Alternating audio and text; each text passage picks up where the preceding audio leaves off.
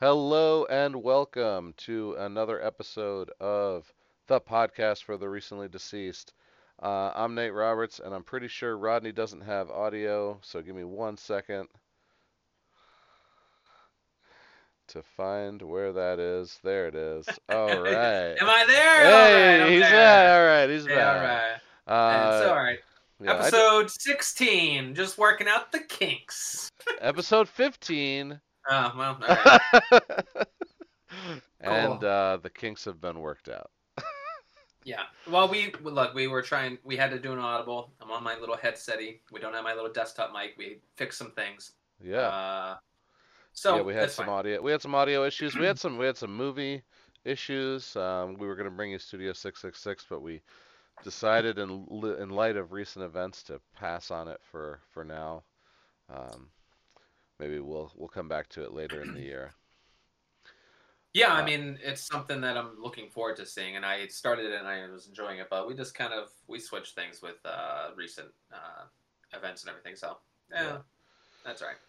Yeah. So uh, tonight uh, we're talking uh, Master and Hellbender.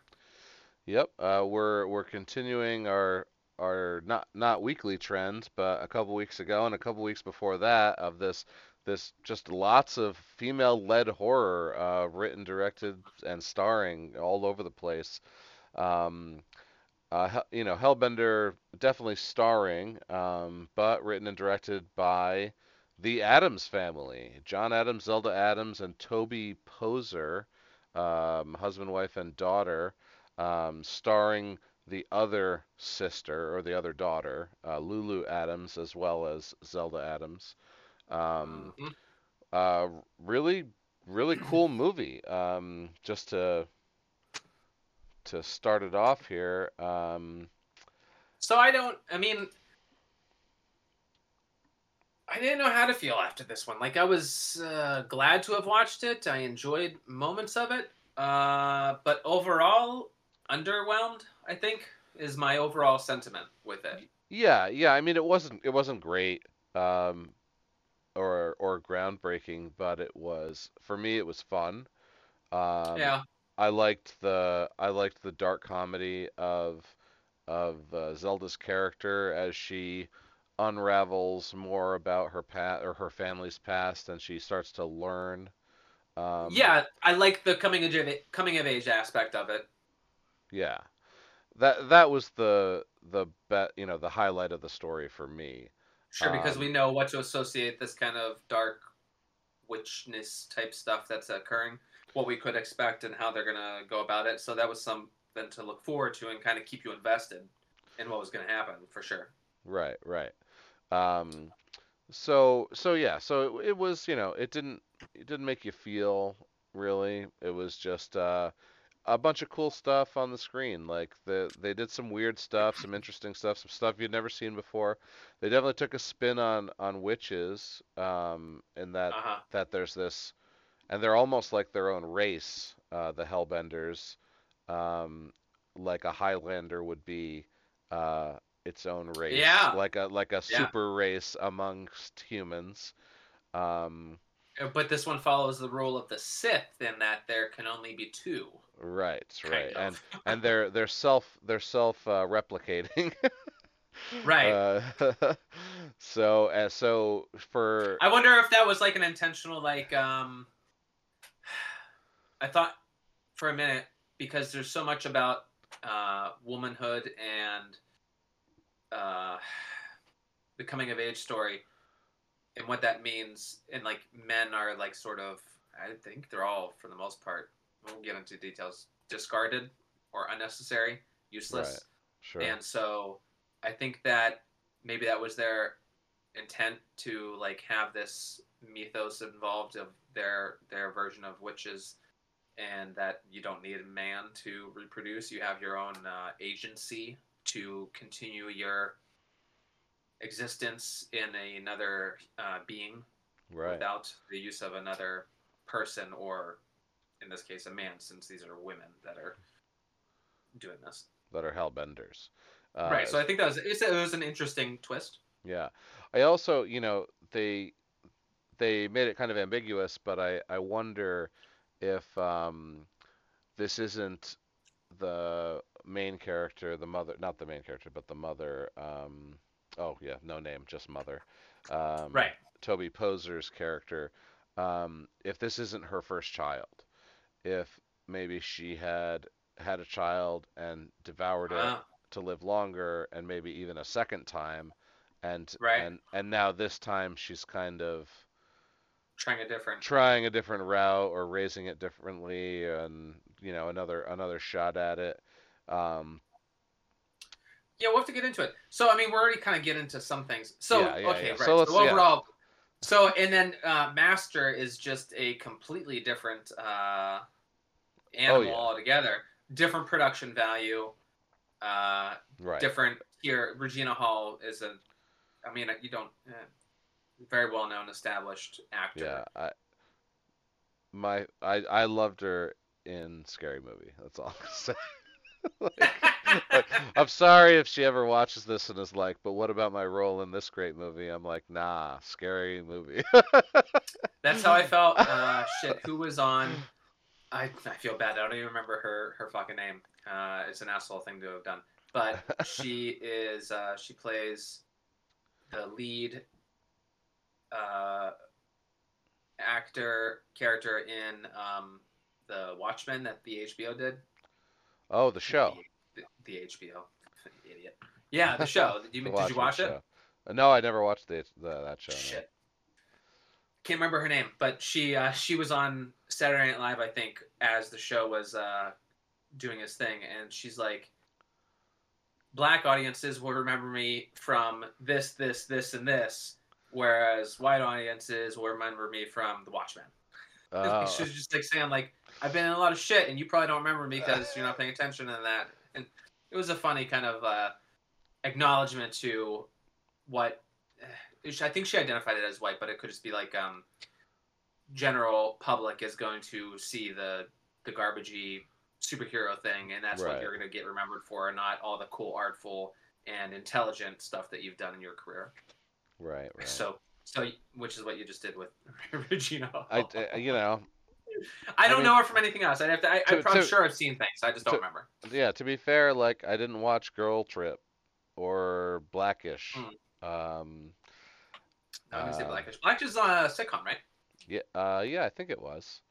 Uh, two Yeah. seasons or two years she was on that show. I just, Yeah, with what's ha- his name? I had to the, bring it the up. one guy. I had He's to, I had to. I had to bring it up. Oh, she was in Death at a Funeral, the remake, so I didn't see that one. Uh, she Okay. was in Law Abiding Citizen, which I also didn't watch, but not, you know, for any reason other than I'm not the biggest Gerard Butler fan. So, I saw that one. I don't remember her in it, but I saw that. all right, Gerard Butler. He had his thing. He had his thing for a little while, he did, he but did. I'm, no, I'm not a not a big fan. Nope. Okay. So, So, yeah, two very different movies. Um, Hellbender is obviously uh, a B movie with like zero production, um, no like no money. the all, all the money they had they spent on effects. The effects were actually pretty cool. Um, for- Yeah. For, the most part, practical. Um, the blood looked really good. Um, the few uses of CG were I thought were pretty good. Um, because they were they were kind of subtle. It was mostly just like making someone float, um, or when you know when she dusted that one guy, it looked it actually looked pretty cool. Yeah. Um, I mean, then- you acknowledged that it was an effect, but yeah. yeah, yeah. Um, and Master, um, obviously like an A-list. Um, Amazon Studio backed movie. Amazon Studio, yeah, yeah. It was, you know, it was a thriller. It was it bordered on horror. It, there was a lot of suspense. It was Ah, yeah, yeah, yeah. There was Yeah, yeah. elements. It was Horror definitely a vehicle used to progress the narrative. Uh, but yes, it wasn't uh, strictly horror. yeah. Which I mean, Hellbender really wasn't really. It wasn't really horror either. Yeah, it was more more. It's in the age. world. Yeah. So All right, so we're gonna start with Hellbender, correct? we're gonna start with Hellbender. Yeah, we're. Is there anything else we need to to to start off with before we just get into it? No, I think Uh, we will. Okay, then we will just remind everyone. Uh, we Oh, those yeah. were vague overviews of the films that we're watching. If you haven't seen them, um, and you would like to, we recommend that you do watch them before you listen to our conversation because we are going to get into all the spoilers and uh, points and surprises of this movie, uh, of both movies, and so watch them before you listen to us talk, unless that doesn't really bother you, and you can kind of still appreciate it and enjoy it, even after you know what's going to happen. We're not going to get into all the details because I think this is the first time where both of us really just experienced them and didn't take uh, studious notes. Is that correct? Right. That is correct. Okay. Um, yeah, we're just going so this will be interesting. Yeah. Luckily, I watched them both today, so they're pretty fresh. Um, and I think yeah, watched I them watched both last, last night. Yeah. both last night. But I mean, historically, when we do this and we are going, uh, you know, beat by beat, Yeah. we often correct each other, but we also we definitely miss some things or screw some things up. Sometimes it's important, sometimes it's not. I definitely have like gone through our conversations and be like, oh shit, I should have mentioned this. That one other that one joke I didn't talk about was like fucking hilarious. Why did I mention it? Uh, I don't think it's as important tonight. But uh, with the way that these stories go, it's going to be a little weird. So let's just we'll see what happens. All right. So Hellbender begins with a flashback to um, the olden times of. of So we'll say the Scarlet Letter uh, Crucible era, colonial Puritan type Yes. times. And they are um, they have a person with a hood on and a noose, and they hoist them up on a tree branch, and they just hold them there. And uh, And when you say they and them, uh, you're not talking pronouns. You're talking. This is like a coven. yeah, It appears these are all women because in they're all their women. shrouds Yep, yep, of of elderly, middle aged, and children yep. are all watching this happen. Yeah, and uh, she, she like, sh you know, she struggles a bit, and she seems to stop struggling for just a moment, and then, then the leg starts twitching again, and she starts twitching again. So then, uh, one of them pulls out a a very uh, steampunky, clockwork clockwork style revolver, which Yeah, it had, like, which At least eight chambers, maybe oh, ten. it, it looked super cool. Yeah. Um, and she just starts taking shots at her, um, all to the all to the chest and midsection. Um, and then she kind of screams, and the bag catches on fire as she flies up into the into the sky, and the movie begins. Um, yeah. So yeah, so we get that. So you're like, okay, all right. Uh, I'm I'm gonna guess that she survived. You know, maybe she's right. Maybe reminded me a little bit of the last thing Mary saw, where there was witch deaths and twitches of coming back to life. Too, like you know, that idea is it's kind of uh, a, it's a known established part of witch lore, the death and and afterlife or rebirth of Rebirth, yeah. Um, so I think it comes right into uh, is she? I think it's Zelda, right? She's kind of on her own, wandering through the woods. Uh, yeah. Let me because is that is that her character's name, Zelda? Uh, Zelda's Izzy. her. Zelda's her, her. The actress, yeah, Izzy. Yep. Izzy. Uh, yeah. So the woman's hanging, and the flaming, and then yeah, they get right into it where it's just her and her mother interacting. Um, And this is going to be a lot. This this kind of dynamic is a lot of the movie where, um, it's really all of most all of the movie. movie. There's the- only a few things happen Yeah. outside of the two of them conversing about shit. Right. So in the first half, it's all kind of normal-ish mother-daughter, homeschool daughter stuff, and then in the second half, uh, it get it, it becomes witchy and stuff. But we'll we'll get to that when we get to it. Um, so w- one thing I did know about the about the their original interactions is there's a there's a dinner where they're eating pine cones and twigs and like things you would you would forage for off the floor of a forest. And and to Izzy's character, um, this is normal. right. Um, Yeah. That's all that she knows. She yes. doesn't expect. It's just dinner. Right. So to the viewer, you're like, oh, okay, this is weird. Right. Uh, someone should call CPS. Yeah, right away. Yes, exactly. um, you know, she uh, she takes a swim in the in the river. She draws. you know, we just kind of yeah, get to see mother. what. Yeah. Well, does it start with the band? I think Oh, it starts with yeah, the band, yeah. It starts with the band. Okay, so so the movie Hellbender uh, also features a band called Hellbender, which is the is, uh, which is Izzy on drums and um, the mother Toby Poser's character on um, on bass, and they both sing.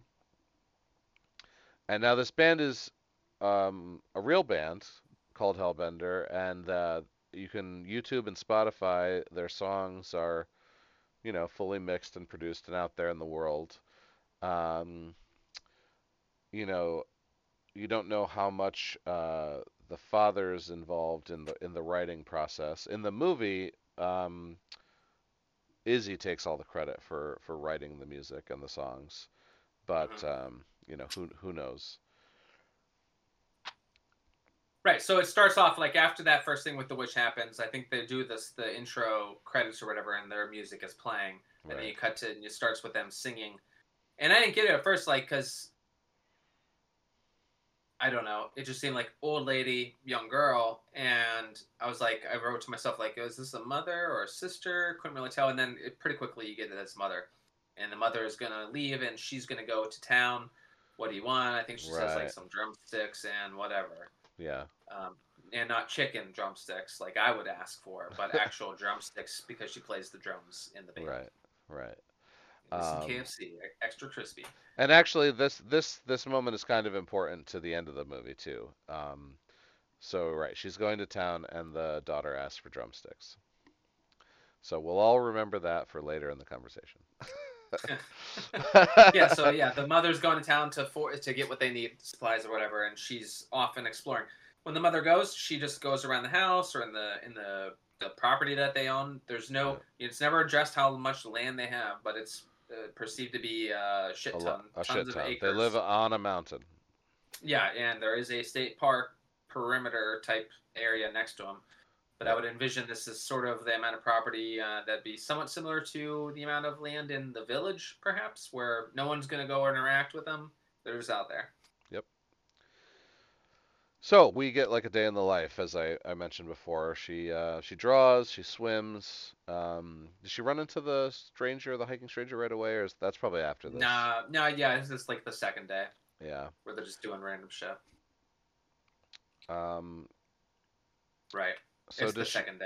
does she get to Because the, pool? mother. mo- No, that's No, on the second that's- day that's too. second because day, they, but I mean, we can get to it. Like the first day, all this more or less happens like with before the is the mother finds the crown and get buys the crown at the thrift shop Oh, in town right. on that first trip, and she brings the crown back.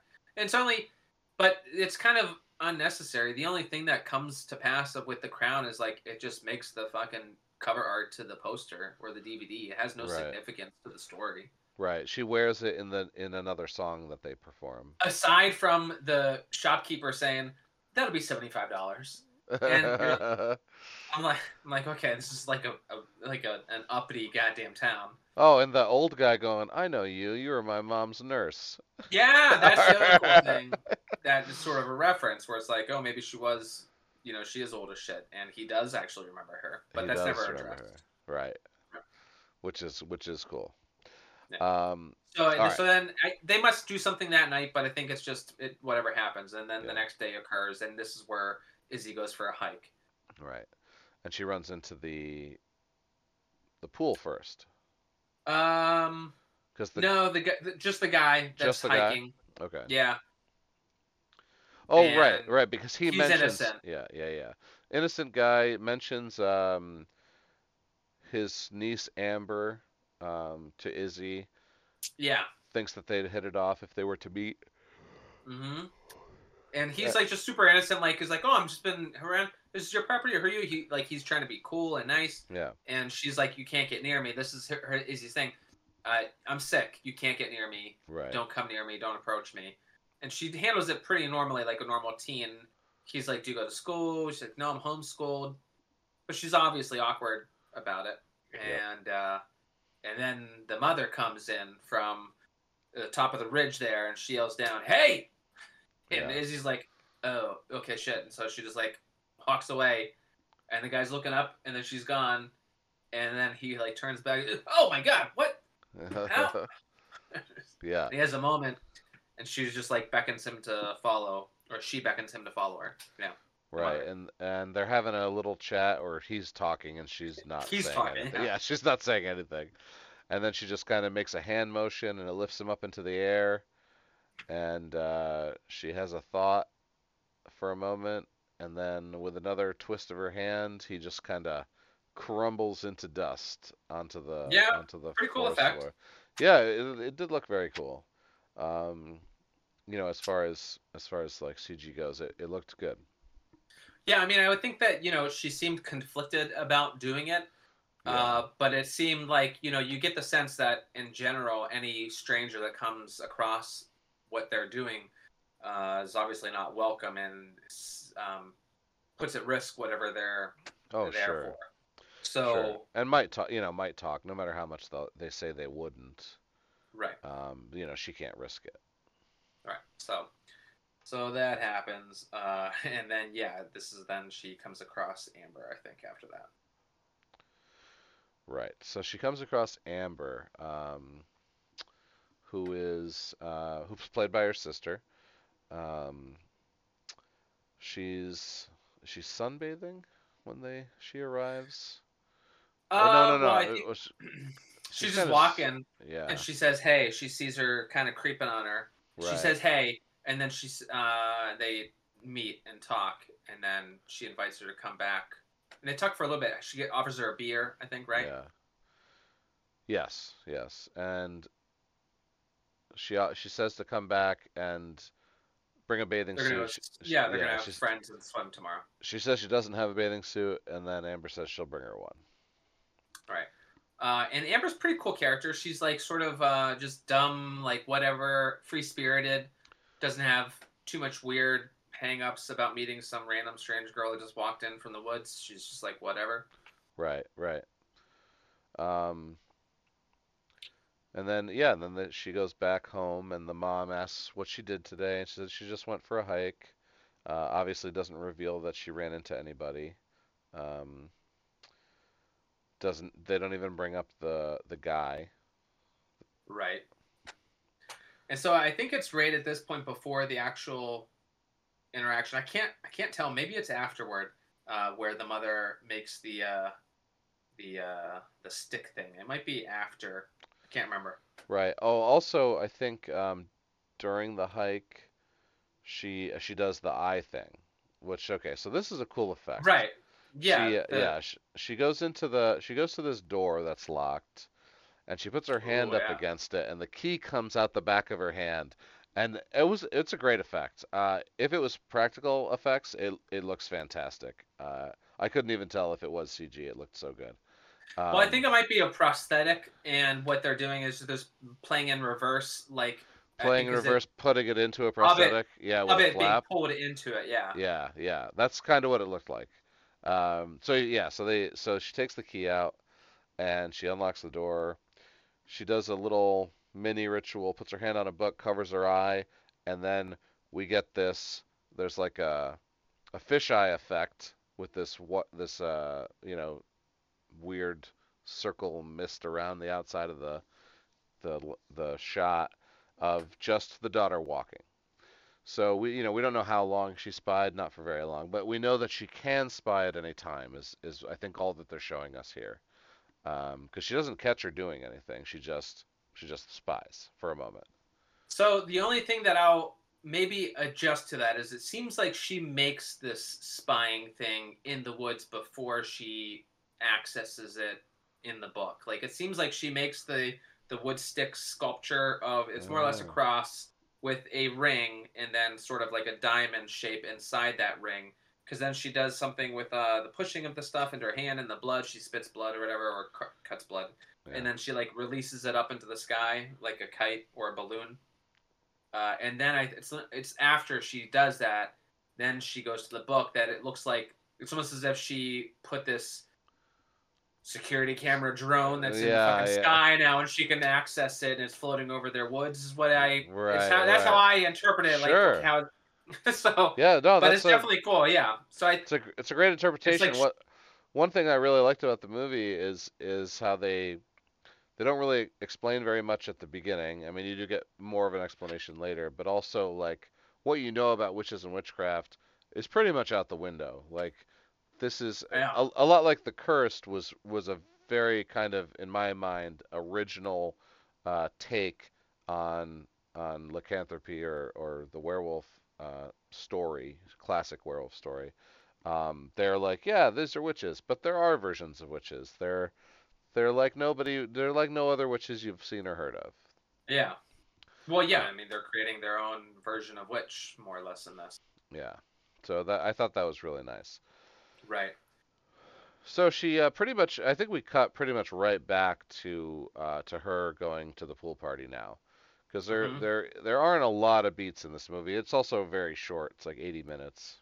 Well, yeah, and then once things start to like kind of really tumble out of control with their relationship and the and Izzy learning what's happening or what she's capable of, it really starts to get into a, a mind trippy type space. So Yeah. it's hard to really have any anchors for this event and this event happen because it's all just like an experience by by that point. So yeah, so she goes to uh, to the pool party where Amber has two other friends. Uh, their names aren't really important, but uh, she's kind of happy and she's loving it because she's never been around people at Yeah. all, and she's uncomfortable. Uh, Amber lets her borrow a bathing suit because she doesn't have one. Yep. Uh, and so she puts one on. She's like shy and Sure, yeah. doesn't feel confident with herself because she, you know, it's her body. Um, so, but she hangs out, and then they just start. Well, she plays having the, a good time. she plays the and then- drums, and then there's, there's Right. another like song bit. and and that was, it was such a fucking lame thing. Like it was, like I get it, but it was it was lame as shit. It, it was it was a super lame setup, but I like the cover. Like like when the guy comes home, he's like, "That's an antique drum set." like Oh like yeah, it, that, like it was that, his yeah, drum was set, and they like they like put, took it out like it, right, it was like the fact that it was yeah, there. I I accepted the fact that it was there, Yeah, but it was her utilization of the drums in this like lame ass beat that sounded not cool, and their overreaction, like, "Oh my god, that's sick!" Like, okay, they could have they could have picked a more upbeat song to Just do something. to overlay. So she did. She so she had more, yeah, Yeah. more action, more drum action, I guess. yeah. Right. Make it a little bit more cool or exciting. Yeah. It just felt a little bit like uninspired, like whatever. But Yeah. it doesn't matter. she impressed them. They thought it was cool as shit. I, I will say that I actually liked all the songs. Like I Yeah, the thought they, were I, fun. I thought they were good. Like the the they're they're like drum and bass with a little synth and she's got some like really nice like haunting female vocals. Like it, it it's good stuff. Like if you're into that I mean, the uh, lyrics are a little weird. I think the one song was like "cut snip." Isn't that like they just keep repeating "cut snip" or something like that? Yeah, was- yeah, the the lyrics are, are kind of out there, but it's it's it's good stuff. They're very uh, Uh, esoteric. and Yeah, yeah. Too So- too heady for me, man. um, okay, so the party or the the hangout. Um, after the drums, I said, I said, they're too heady for me. They're esoteric. Okay. they start to bring out alcohol. The guy has bought a bottle of tequila. And so they're gonna make do shots, and he starts pouring shots, and he's like, "Oh, this is tequila. Someone has to have the worm." And right? It's like, again, we're talking mezcal, but okay, got it. Uh, so he pours a shot, and the the warm one's dirty as fuck. Like it's like got all kinds of dirt in it, and I'm like, oh yeah, and he just hands it to Izzy. yeah. Like he, he kind of mixed them up. It's like you're looking at them and you're handing them to people. So there's no there's no ruse here of Yeah. like where we don't know who's gonna get it because then you're all gonna look at it like, oh, okay. You're the new girl. You're getting it. Um, She's uncomfortable at first and it's like Yeah. has hesitation because she's never eaten anything alive. She's Right. only had sticks. Yeah. she She she tells them that she's vegan or vegetarian. I don't remember which word she used, but She, she doesn't eat man animals. yeah, she doesn't eat animals. Slap. Uh, so they um yeah, so she drinks it and she starts to uh, have an out of body experience. almost. Right, right. And she has no idea what's going on. You know, we can assume as the viewer that maybe it's the alcohol, um, but you know, maybe it's the worm.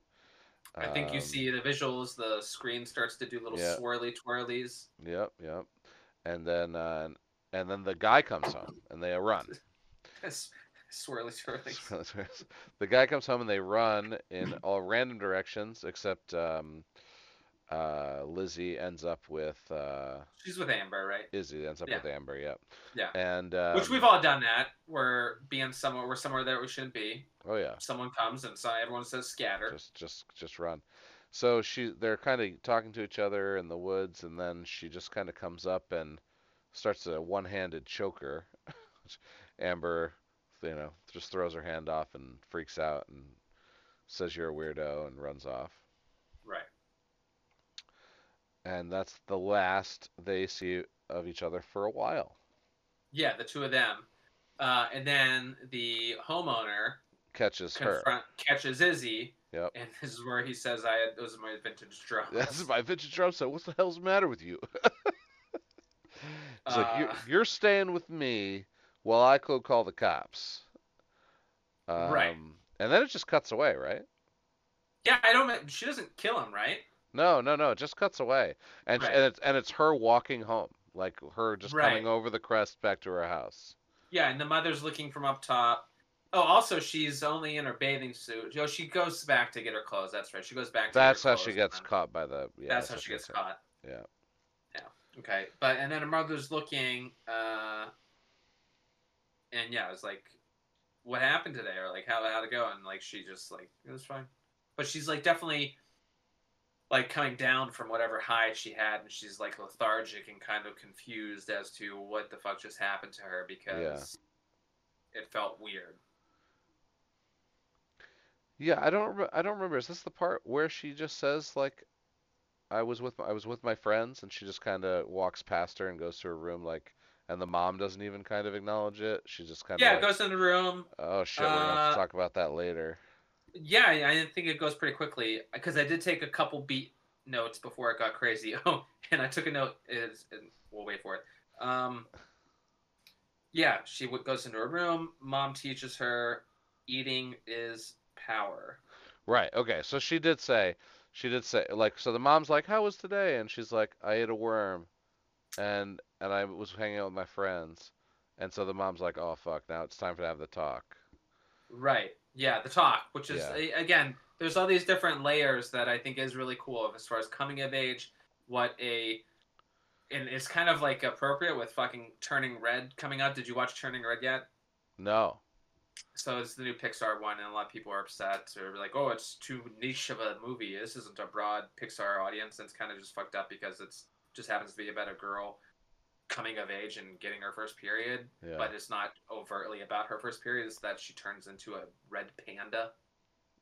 so it's like the subtext of it Yeah. anyways so this has subtext where it's like as a witch or this hellbender that they're being uh, on top of the fact that she's entering womanhood very soon if not already or becoming a woman uh, Yeah. it's just an interesting kind of two paths of like uh, you know what a normal uh, girl would be going through and now what a girl with this other thing that's happening going through and how the mother and daughter relationship is meant to kind of be uh, hand in hand uh, perceived or could be or Right. should be or this mother wants it to be for her daughter uh, to lead her into this experience and try to lead her the right way because that's what this is always this is what the movie in general is about Right. is i want to welcome you into this life or this part of your life in the right way or the correct way the way that's most meaningful and Right. positive to have the best outcome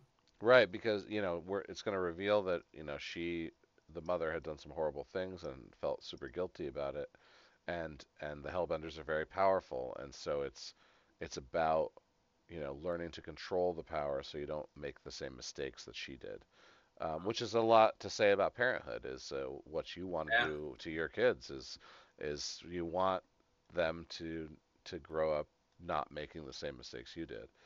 Um, Right. Unfortunately, you know, everybody's got to make their own mistakes. right and it, it's letting go to allow them to make those mistakes and watch the pain happen uh, that's just difficult everyone wants to not let that happen it's hard Right. uh, so, so, here's one note. one note that I took is like a lot of the things their interactions I can't tell. It seems like they happen in dreams, in like a dream world, and not like just in real life because of like what they're doing. So I don't know if it's that they're asleep or they enter some different plane of existence or that they create these little interdimensions.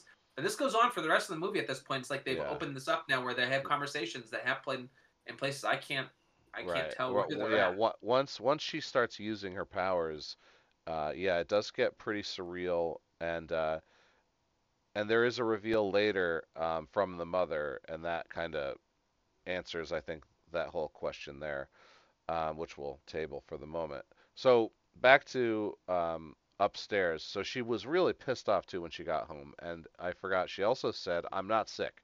I'm not sick, and I ate a worm, and I was hanging out with my friends." And Right. so then she start and she goes upstairs, and now we're having this conversation. And so the mother starts it off with, "You're not sick. You're very powerful." And um, you know, and I'm sorry, and you know, I'm sorry I lied, and you know, that you, it, it feels like a very familiar apology in um, in any kind of movie where secrets are kept from main characters. Um, Sure. But this is where the you know the big reveal starts, and um, I forget what they eat first. Oh, the first thing?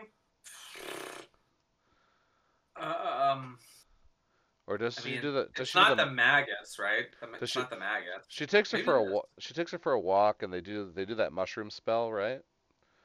Yeah, is that right? Yeah, they do that thing. What was that to do? Oh, to smell stuff, right? To the mother smell, teaches her. sm- smell blood like on the wind. Right, she's teaching her incantations where you mix this and this and then the blood, and you do this, and uh, you can experience this. Right. And the one is like, yeah, you. What do you smell? She's like a crow, fox.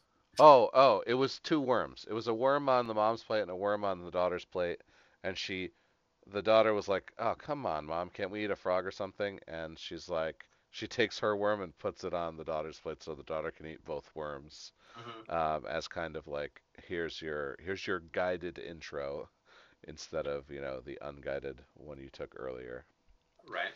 Um, and yeah, so then they're walking and they do that spell, and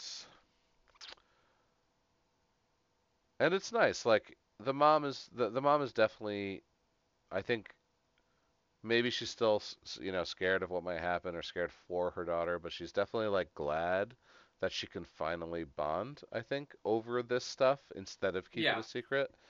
Um, so there's definitely some some excitement there.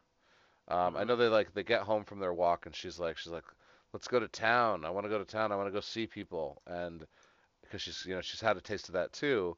And the mom's just like no no no we can't leave the mountain until you're ready. Like you you don't know your own strength. Um, it's just not it's not safe for them. Uh, so are we expecting that the whole maggot scene occurred already then, or we're talking like I can't No, remember if that all I think- happens at the same time. No, the maggot scene comes up comes probably next. I mean it's yeah, it's think so. it's it's not a montage per se, but it is a lot of just like time advancing is scenes And that's where the other thing too. A lot of time advances, Uh, and they don't do a good job of telling you, "Hey, by the way, uh, a year later." a year a year later, yeah. So Okay, thanks, Yeah. guys. Like, so, so all so- these all these scenes with her mom and her learning about her power, it does, yeah, it covers a whole year, and they tell you they tell you it real quick as a passerby, kind well, of. but whenever they do the maggot scene, like I think there's a snow scene, and so I think you assume that it is winter at that point, and it started in the summer. So I guess that makes a little bit of sense. Oh, also, um, the their first meal together was kind of important, um, because of the the different types of twigs and and uh, pine cones and whatever was on the plate. Okay. She she she laid them out into a circle and and she pointed at each of them and she said, uh, "Spring eats the summer, summer eats the fall, fall eats the winter, and winter eats the spring." Um, and she and I that's think, kind but, of but backwards. or yeah. or backwards, yeah. But that's yeah, kind of yeah. the that's kind of one of their things as a hellbender. Yeah, like their- that's one of little their mantra, their yeah. mantras, yeah. So between that and the what do you need from town? All I need is drumsticks. That's what you have to rem- that's all you have to remember for later. Remember these to understand things later. Yeah. these will Okay. be these are the callbacks. Um the If the you want to make any sense of this movie, you will need to remember this. Yep. okay. So I stopped right. taking notes after the maggot scene. Right. so- Okay. So the magazine's next, essentially, um, where Do you want to know how I describe the maggot scene? sure, let's hear it. Envision this is how you can picture what happens in this scene. Two girls, one cup of maggots. Oh, it's sure. That's So- the scene. So the setup is, um, I guess they're mad at each other again for whatever reason, probably because she won't let her go to town. Um, and she says, "Hey, come down here. Let's smoke a peace pipe." And the so the daughter goes downstairs and she's got a little bowl, and she goes, "This is this is, um, you know, my my deal." And she takes it up, and it's maggots. And apparently, because of maggots and how they live so close to death, um, it's like it's almost like a drug or like a super high from you know in their in their world how they feed With how they their feed powers, their yeah. how they feed their powers yeah Right. so that, so they eat some maggots and they go outside and they're like laughing and having a Yeah. grand old time tripping balls Tripping, tripping Yeah. balls. That's- yeah and the, the daughter's like let's fly ma let's fly uh yeah it's a good it's- Yeah, well, and so I I said what I said because then they start puking blood into each other's mouths. yeah Okay. yeah yeah So that's why I was Uh, like, you guys gotta tone it down a little bit. That's and then uh and then the- And then the mom starts making smoke shapes out of her out of nothing, and she keeps uh, the daughter destroys them one after another, and then you know real quick the mom's just like I don't feel so good, I need a shower. yeah. It's just a weird transition. Well, I mean, her daughter just puked blood into her mouth, and Yeah. she laughed about it. So yeah, Yeah. I get it. It's just Um, weird. It's like they're just reveling in their raw, unadulterated power and ability to just do whatever the fuck they want, seemingly. You know, Yeah. and it, it is cool. It's a neat bonding experience. It's as a viewer, you're like, you know, it's hard to really. There's no real way to. You don't have someone to kind of a. uh, It's just there. You know, Yeah. you're not. It's like anything can happen at this point, and you just are along for the ride and this is where like for me the the reins come off and it's like this movie's just gonna go do its fucking thing and i'm just along for the ride i can't really understand or make sense i'm just experiencing at this point because it was all kind of grounded for the most part and now i think for the most part it kind of starts doing its own fucking thing Yeah. And it get and it gets pretty crazy. Like it ramps up and if, and I think the end the ending is definitely the best part. The last, you know, 10 15 Yeah. minutes. Um so then that's what we're already up to here. Um I think after the after the year um experimenting with her mom uh, and the and her Phrasing. powers, her powers, okay? Uh just She- sick man she she tracks down Amber, uh, who's closing up a shop she works at. She uh, pops out in the middle, or no, right in the dark, and at the end of Yeah. closing, and it's Yeah. like, "Hey, I'm sorry I was so weird last year. Uh, here, I got you something. It's like a gift. It's it's your bathing suit. yeah it's your bathing suit i wrapped it for you Yeah, oh also here's some uh here's These- some hair ties that i Yeah. fucking stole from that you I stole from you." And so so uh, she had almost she she had her one back by the by the bathing suit thing, and but they, then they she told her But then she told her about the bobby pins that she stole or whatever the hair clips. And, Here's uh, your uh, your dirty underwear that I pulled out of the trash can and uh, yeah. was smelling. and she and she like even throws the gift back at her and is like it's Yeah. like fuck you I'm out of here. Yeah, you're Um, as shit. You, you're yeah you're a weirdo. Um, so then, so that's like the, I guess the breaking point for for Izzy. Yeah, because she's like it was the only other contact she had in the outside world outside Yeah. of her mother, and it kind of just got broken where she doesn't get to interact with her or Yeah. experience that stuff, and so yeah, she's kind of And, thr and through the movie so far, we've seen some moments of Izzy wanting to go big or go home with her power. Um, you know, not quite understanding why they keep it under wraps. You know, maybe because she was sheltered for too long. Maybe because she was homeschooled. Um, maybe because she, yeah, she didn't get a chance to, um, you know, communicate with other children growing up, things like that. She, maybe she doesn't really have empathy, right? So, um, so some pretty fucked up shit happens. Um, we get I don't remember the sequence. Do you know? Do you remember the sequence, or should we no, fuck jump- no, I don't remember the Okay, sequence because right. it goes all over the place. Like, uh, the mother does eventually kill that other neighbor, and right, or does that guy just disappear? No, he just disappears. He ki- she killed the the first hiker. It- Yeah. There's a park ranger that confronts them on Yep. their property, Yeah. and they both cover, and the mother, because the mother fucking killed the dude, uh, Yeah. and they're like, nope, don't know where he's at. And the park ranger's like goofy as shit. He's like, Yeah. oh, you're gonna be something, like, because he's talking to the girl, and she makes up some story like, oh, it could have been this thing that does this. I think she even says it could have been a No, Hellbender. no, yeah, yeah. She tells him everything, and he's like, he's like, oh, you're funny. If you're, if you don't grow up to be this, you should grow up to be a writer. Yeah, and she's uh, like, oh, yeah, I think he just kind of leaves, and they. Yeah, yeah. He's like, no, sounds good. I'll see ya. yeah, they and that leave was him the end alone. of that. Yeah, they Right. leave him alone, right? Yeah, I think it was Uh, just a way of like addressing the fact that they killed a guy or off early on the show. Someone should be looking for him. This now says we did what we had to do. Now we don't have to resolve anything about the real world, and we can do our crazy shit Right. for the rest of the story. And that's where things really go out of control. I don't remember how it all comes down All right. she's getting more and more irritated. And Yeah. And she just wants to let loose and and she does. So there's some screaming. The mother's looking for Izzy. Yeah. Um she she open or she goes to the room that uh that has the the key and she puts her hand on it and the key doesn't pop out. She does it a couple times and then she just opens the door cuz it's unlocked. And she's like, "What the fuck?" And there's this the trunk out there, right? there's a trunk and she opens the trunk and inside it the trunk is like the inside of an intestine but like gigantic and she's Yeah. got she's got this lamp so she she hears the screaming so she goes in and she crawls through this thing for a long time this is a long bloody internal organ tunnel of some kind that yeah. Izzy has created. Um, so she comes out the other side, and there's Amber, and she's seemingly paralyzed. And uh, the mom, they have a confrontation about it, and um, oh, what? Well, she's like, she's like, please don't, please, please don't kill me, save me, so you know. And the mom is is like, what's going on, Izzy? What is this place? And Izzy's like, oh, this is my happy place. yeah.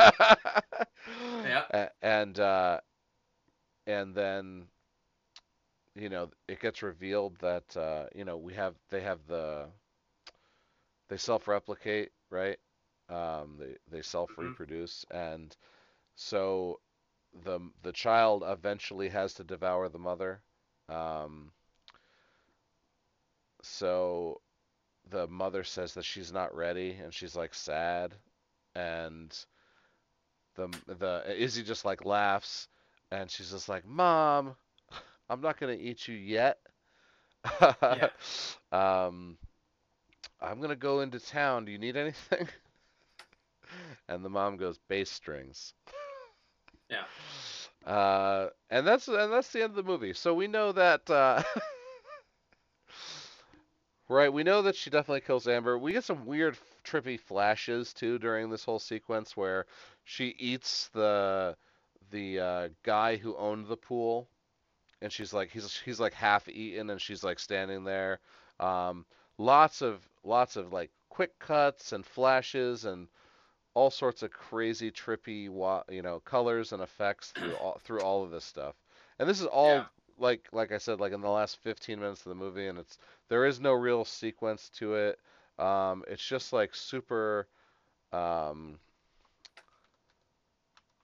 It's, yeah, it's very kind of like A twenty four art yeah, house type yeah, experience by the end without any uh, you know narrative line to draw from A to B. uh, it's just a bunch of visuals and feelings and experiences, sensory overload of, of different imagery to uh, uh, to depict chaos and and kind of like uh, growth or um, emergence into this to accepting her powers and and feeling that she has the confidence now to be stronger and better than her mother because she her mother was kind of trying to fight back with some of her own powers but Izzy kept overpowering her with what she was doing Yeah. I think uh, they have like the ability to shape shift in some kind of way and contort their faces in a different uh, way. And her mother does it does something weird, but then Izzy ha- does one that looks much more uh, violent and kind of scary as shit. Oh yeah. Right, that's the Hellbender coming out to Right, to, to yeah. devour. Yeah, yeah. Then and those those effects once again were really good. Like they they must have put like all the budget into effects. Um, 'cause you know for a B movie it looked it looked really good. Um, all right. So in summation, yeah, okay, our our beat by beat on this movie was was pretty poor, but it was tough. It- this is a hard one to do because yeah. it's like it is it's a very limited scope. I mean, it's not the same thing as you know. It has a couple sets, but uh, what's occurring for the most part, it's it's the relationship drama between the mother and daughter, and it's hard to really relive the progression of Yeah. or the devolu- the evolution of of how they their roles as mother daughter and what that means for their futures and so it's it, it's just difficult to really parse into it it's well done like it shows the mother's continuous uh, fighting to to correct the wrongs that she's obviously already done because the sheltered life that she was providing Izzy Yeah. was not the right way to to lead her to on the right path Right, right. Uh, Yeah, at the end during that uh during that confrontation, she's she you know the mother says, "Izzy, you're good. You're a good person." And Izzy's just like, "Mom, you don't you don't know me." Yeah. Um and like so yeah for us to go through beat by beat like there's a lot of uh, emotional uh, weight or importance that's placed with the dialogue and it's just difficult to really kind of you have to experience it it's Yeah. not like a thing happens it's things that are spoken and you can't recall exactly what words are spoken but you understand through the the dialogues that they have like how the relationship is faltering and what things are coming up as issues now that have to be addressed and how it's going to drive a wedge with this and that. So it was beautiful in a lot of ways because of that. I think that a different period of my life or um, just different circumstances where I would appreciate it more or it would impact me more. It didn't impact me in that kind of way. I wasn't as immersed. It was more as a viewer yeah. outside looking in on this one for me. I didn't get completely sucked into it. Yeah, yeah. For immersion, I think this this movie scores pretty low, but you know, for for indie low budget and then like, you know, it, like you said, it kind of turns art house um for like the second half or or like the third act. Yeah. Um you know, overall I really enjoyed it. I'm going to have to give um Hellbender a 6. Um right. which which maybe maybe it deserves a five, but honestly, um, I really like the music, so it's getting a six. Uh, yeah, for me, it's falling into a five. Uh, I respect the hell out of it, and the fact that it was a family that kind of made it all together is oh yeah, sweet as shit. Uh, that they were able to pull that off. Um, and the story is unique. It's interesting. It's creative. It all makes sense. It all works. Yeah. It's just it just didn't hit me the way that other films hit me. So I'm gonna ser- just keep it in the middle of the road with a five. Yeah, no, definitely entertaining, definitely worth the watch. Um, I I'll watch the hell out of Hellbender too. You know, Zelda's uh, Revenge or whatever, Zelda's Wrath. Or wait, that's her real name. Sorry, uh, Izzy's Wrath. uh, that's what, and, and and I'll watch that. Yeah, but it's a it's definitely a solid six um, from me. Yeah, cool. Uh, I think I think uh, and it is streaming on Shudder currently. Uh, I'm checking to see if uh, we have a viewer here who says a strong six. Uh, so I'm asking him if he actually watched it or if he's just parroting me. Both Uh, I can see both being true. Both things Yes. can be true. All right. At least in for me. I know not so much for you. Uh, All right, we're moving on to Master. To master. I Uh, killed you, master. Two African American women begin to share disturbing experiences at a predominantly white college in New England. Uh, written and directed by Mariama Diallo, um, who I actually did a little research on. Yeah. And Did uh, Mariama Diallo make any giallos? Probably natto. I'm gonna ask the real Uh, questions. Sorry, I, I yeah. really kind of. It's fine. It's fine. It's fine. we'll we'll, we'll fix it in post. Fuck it, we'll do it live. We'll do it live. Um. Oh, okay. No, he didn't watch it. Uh, he's he says that I was being greedy with the score. Yeah, I think I was a little bit. It it probably did deserve a five, like like uh, Rodney said. But once again, I liked the music, so I'm giving it a six. Okay. Master. This movie was excellent. Um, the rating is all over the place on this movie, and once again, yeah, four point eight Yeah, on four- IMDb. Oh four shit! four by eight on IMDb. And and um, Hellbender had a had a- had a Hellbender had a five point nine, almost a six, which is that is that sweet spot for horror on IMDb. Master getting a four point eight is crazy to me, crazy to me. So Yeah, I know because uh, there, we, I think everything that we've watched that we've talked about has been above a five. I think oh on yeah, IMDb. oh absolutely. Everything this season. So I'm gonna go out on a limb without reading any of these reviews and call everyone who didn't like this movie racist um, before we even start talking about it. And we are about to talk about race a lot. Yeah, trigger warning. Trigger warning. This movie is that's what it's all about. Uh, we can you can tell from the the one sentence intro I just gave the movie, which was Yeah. the description on IMDb. It said African American. So if Yes. that upsets you, then don't watch it. Uh, yeah, if Yeah. you're. So here's the other thing too. Um, Jordan Peele already made Nope, or not Nope, Get Out. Sorry. So you know how some people felt once uh, the Coen Brothers made No Country for Old Men. They're like, you don't need to make another western. They made the last western that needs to be made. It was perfect. right. I think that I'm not saying that Jordan Peele making Get Out means you don't need to make another horror movie about race, uh, but he kind of really fucking nailed it with it. And so now any movie that kind of deals with those topics is going to invariably be looked at with It's- part of that lens. It's gonna it's definitely gonna get compared to it, and Yeah. and I'll and I'll tell you there was two moments in this movie where I felt like I was watching Get Out. sure. Uh, just from style, you know, it just felt Yeah. like like oh this is a scene right from Get Out. Like it wasn't. It definitely wasn't. They didn't. I know, and it's, it's unfair It's, to say it's, it. it is. It is. It's hard to. It, it, it's such a defining genre film that Oh, he yeah. made It, and I so mean, it's hard not to when you're dealing with race. It's just like when you're talking slashers, you're going to talk about the classic slashers. right. If you're dealing with race and horror and how those genres and how those uh, cultural issues come to a head in a film, you can't help but acknowledge the past in with that movie. It wasn't even that long ago. When did Get Out come out? Like five years ago, maybe, if that. Uh, it was a while. It was a bit, but I mean, it was the best movie of the year and the best horror movie of the year. Like it, Yeah. it. I don't, Yeah. I don't know, I don't know what was better than it that year. Like Jordan Peele should have, you know, he he gets he gets the credit he deserves from that movie. It was it was that good. Okay, Master.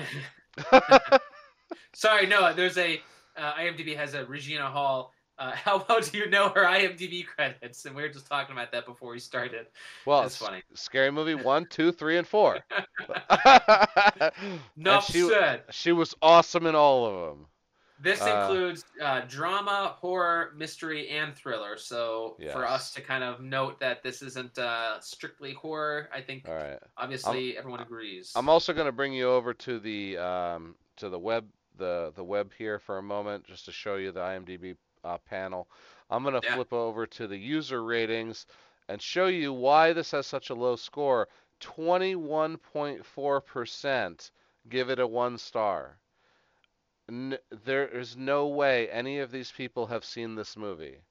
This movie could not score beneath a five, in my opinion, from anybody, even people who didn't like it.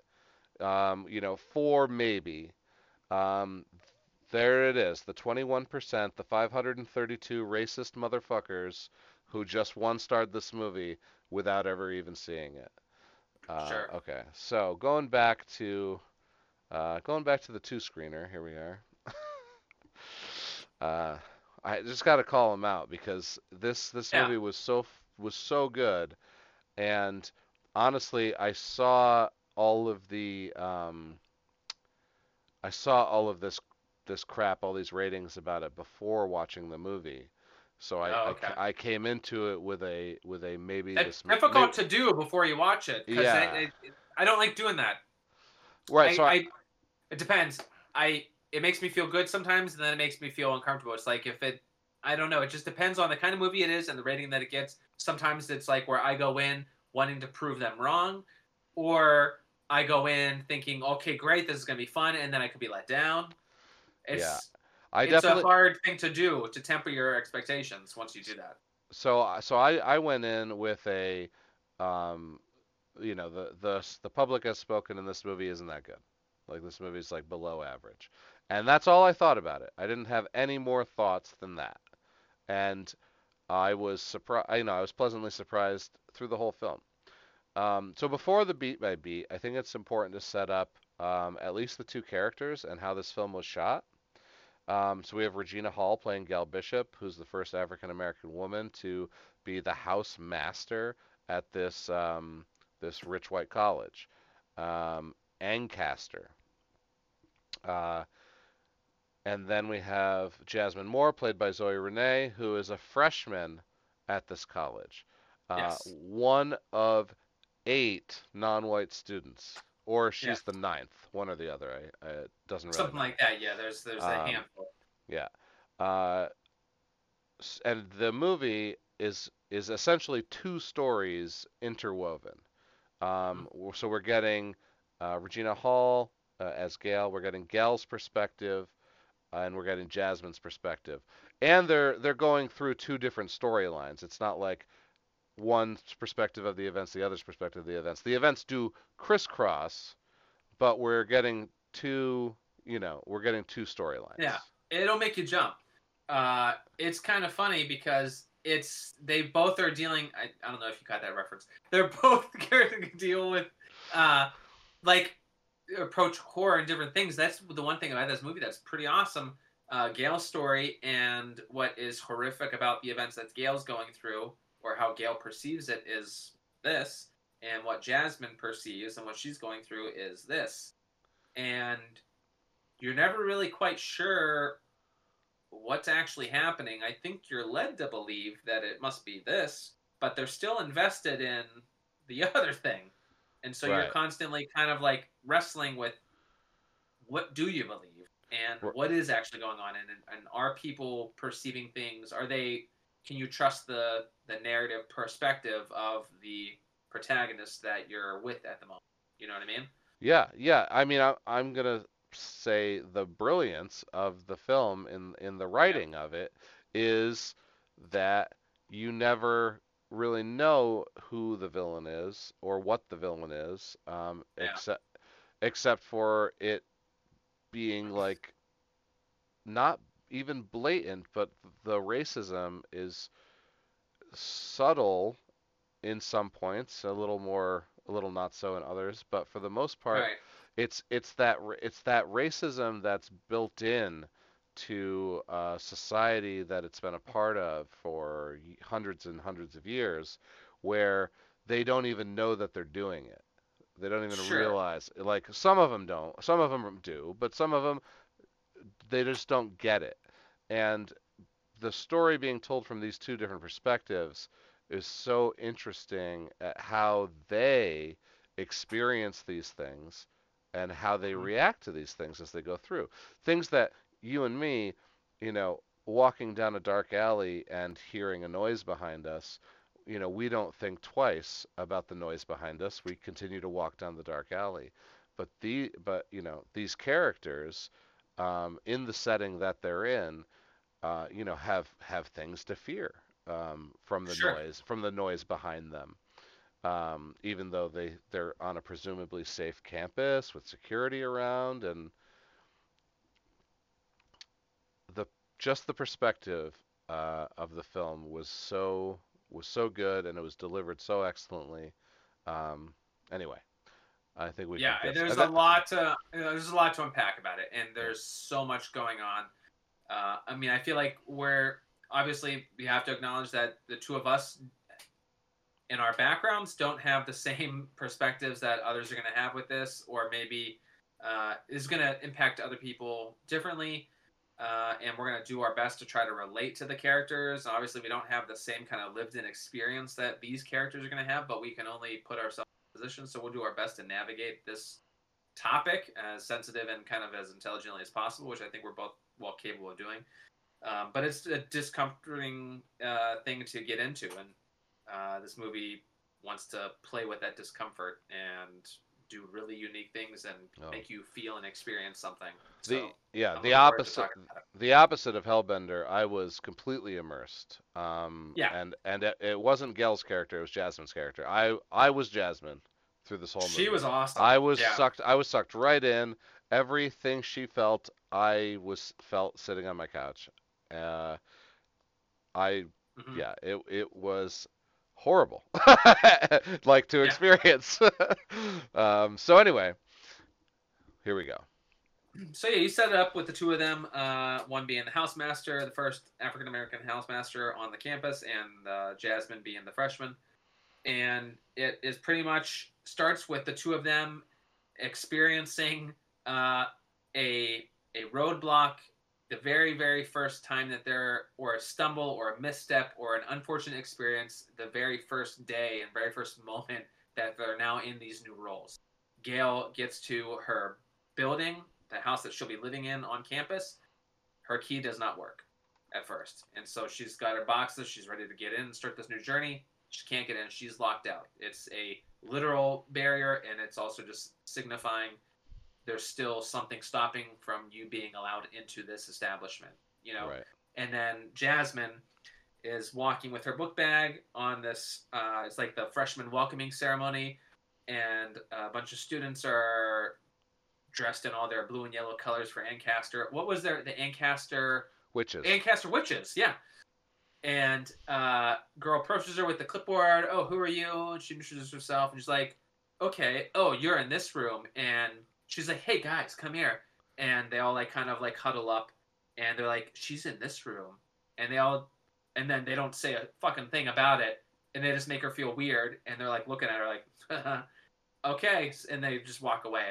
And so it's Yeah. like she's confronted with like feeling ostracized or feeling like the odd person out. She doesn't look like everyone else. And so for me, it was like both of them are almost two fish out of water type situations where they're going to be in a position where there's already bad feelings. It's off to the wrong. Right. What well, what I lo- foot. what what I liked about the Gail scene, and exactly to the point you're describing, is she calls la- maintenance, and and maintenance doesn't believe her, Right. right? Like and and you know uh, maybe it's just uh, a man woman thing uh, in this case because I get accused of doing this to to uh, Anastasia all the time, where where.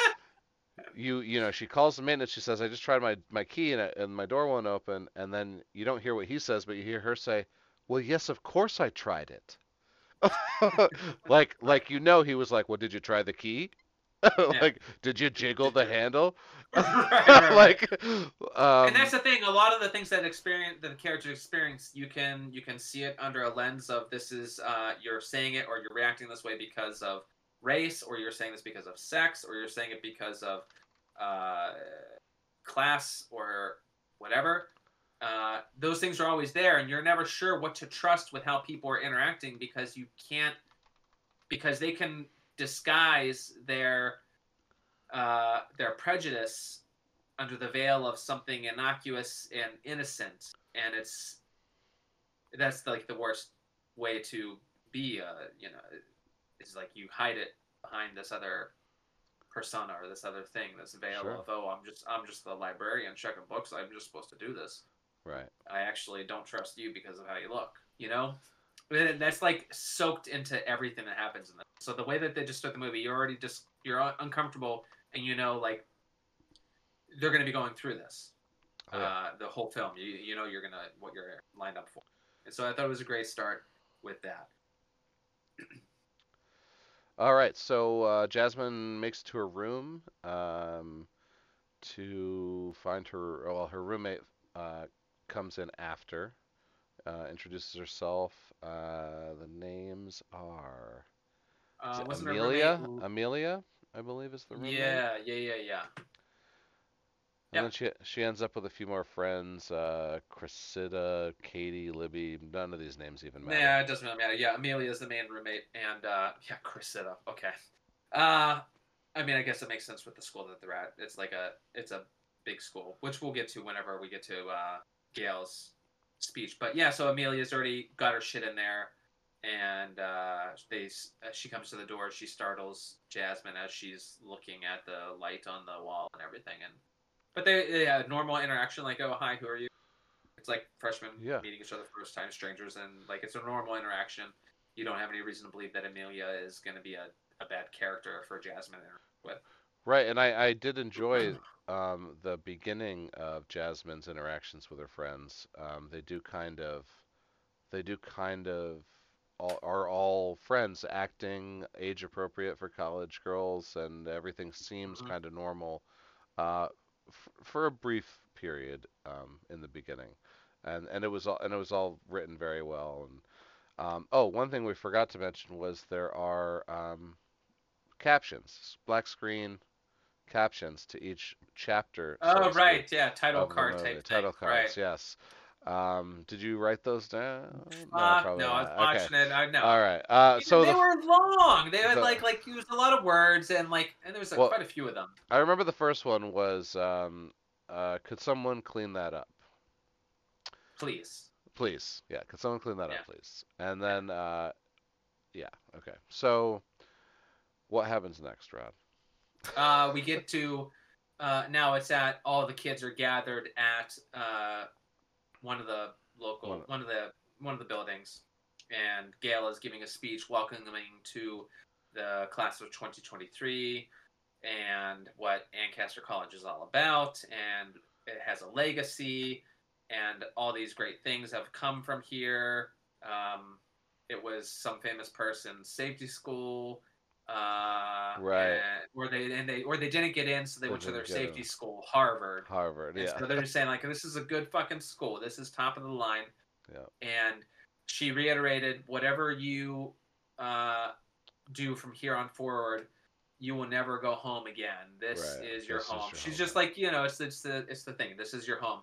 The only oh, but they mention uh, Margaret Millet, who was the witch that was hung and executed on campus grounds years and years and years ago uh, for practicing witchcraft. Yep. Um, because she said like that was a real story. I can't say that this Harvard story was real, but I do know that this did happen. And anyways, the only thing that's gonna haunt you here is that last slice of pizza that you eat. And ha ha ha, you know, it's a freshman. You know, you're just, you're just chucking it up with them. But she's like, I am here. I am the house uh, master, and I am more than just a professor. I am. I can't remember what she uses, what word she uses, a friend or a confidant, someone that you can go to. It Right. seems almost like she's like the RA of, Yeah. or the Right. area coordinator for this dorm or a couple of dorms for the freshman class. Yeah. Uh, and so yeah, she just gives her speech, and that is that. I'm pretty sure uh, for that part. Right. So then I think the- Yep. Jasmine will be uh, with their with her new friends, or they're all. Oh, she talks about the other. the primal scream. Is the last thing. She's like, we right. start and end each semester with the primal scream, and that's what you'll be doing later tonight. It's a tradition here at Ancaster, and Right. so then we get that evening where uh, the kids are all out their windows. Primal "Ah!" screaming. Right. And then, then it comes and then it comes into the room with Jasmine and and all the new people she's meeting. She asks how they met. They tell some stories because they all went to school together and now they're in All doing together. shots. Uh, doing never have I ever. Yep. Right. Playing Never right. Have I Ever. Yeah. Yeah, and then it comes to never have I ever peed my pants, and Jasmine tells a story because she sleepwalks. Um, Yeah. Which is obviously a device, and we're introducing it now. So here it is. Mm-hmm. Um, and she woke up uh, at a friend's sleepover peeing into an open dryer. Yeah. And she says that she didn't just pee her pants, she peed everybody's pants. Yeah. and it's like it's a very natural scene. Obviously, some girls are kind of like laughing about it and thinking like that's hilarious. You're fucking cool for telling me that story. And you see some prudish girls are like, that's fucking gross, and I don't like you. right. Uh, and this is where the one girl spills something. Uh, at the start of the scene, she spills the drink or whatever. Yeah. She says, "Can someone clean it up, please?" And because she's not going to clean it up, Yeah. and she and so then some another girl in the room throws the rag to Jasmine, the only person of color in the room, In the room. and tell her to clean it up. And she's like, "Whatever, like I'll clean it up." But she doesn't. She like I she think like she grabs it. But yeah, she like she grabs the rag and she like puts it under uh, like under her Yeah. leg like she's sitting it sits on it. She doesn't clean it up, Right. which No. I which I thought was very nice. um. Okay. So. So then the other thing is now the other part because we're gonna keep going back and forth uh, is that we get uh, Gail is sitting for her portrait as housemaster. There's gonna be a guy that makes a hand physically made portrait of uh, her, and he's like just telling a story. She's looking nice, and but it's like an awkward type interaction. And yeah, you get the sense that yeah, you get the sense that he doesn't want to do this. And no, and every once in a while, yeah, you hear the bells. So the bells are going to be a reoccurring thing for Gail's story. Right. You hear she hears the ringing and she's like, "Well, what was that?" Or I heard that, and he's like, "We can stop. This is a point where we can stop anyways and take it up later." And so they Yeah.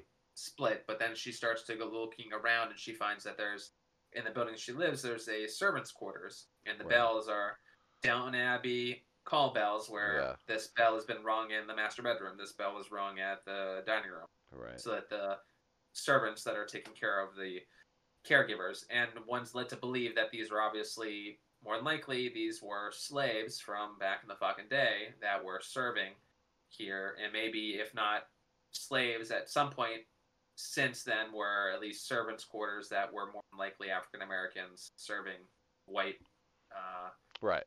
Because people in n- the house for, right from this scene, we're going to get a couple random campus shots um, through like a day of school, and you're going to find um, an African American, um, I want to say like a almost like a housemaid in the background, and then Mhm. you're going to go to the kitchen where um, there's a, a black dude cooking, and then and then you go to the to the big black lady uh, server, who's Right. who's like all peaches and gravy to the white kids.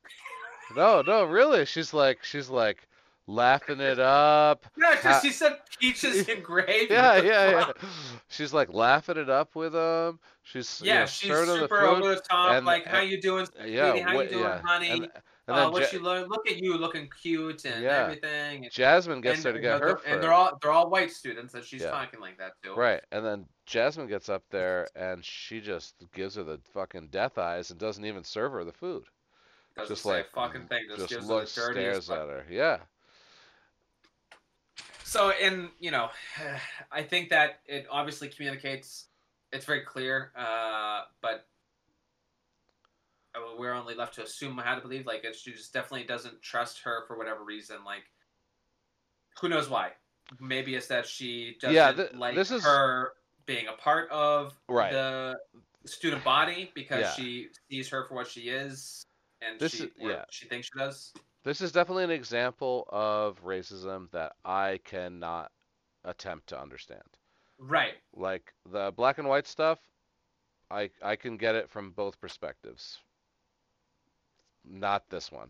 like The- this one, the- I'm the- not even the gonna. Seeming, the seeming black on black racism. yeah, yeah, occurring l- there. the yeah, like this kind of interaction, I couldn't even pretend to understand, and I and I'm sorry for Yeah, that's all that I would be. Yeah. That's all that I could assume is that it's like uh, Yeah. it's maybe even just a class thing where Right. uh, she feels connected to her maybe if uh, and at least through race is the what she can relate to, and she doesn't trust that she should be in this environment with these students for whatever reason.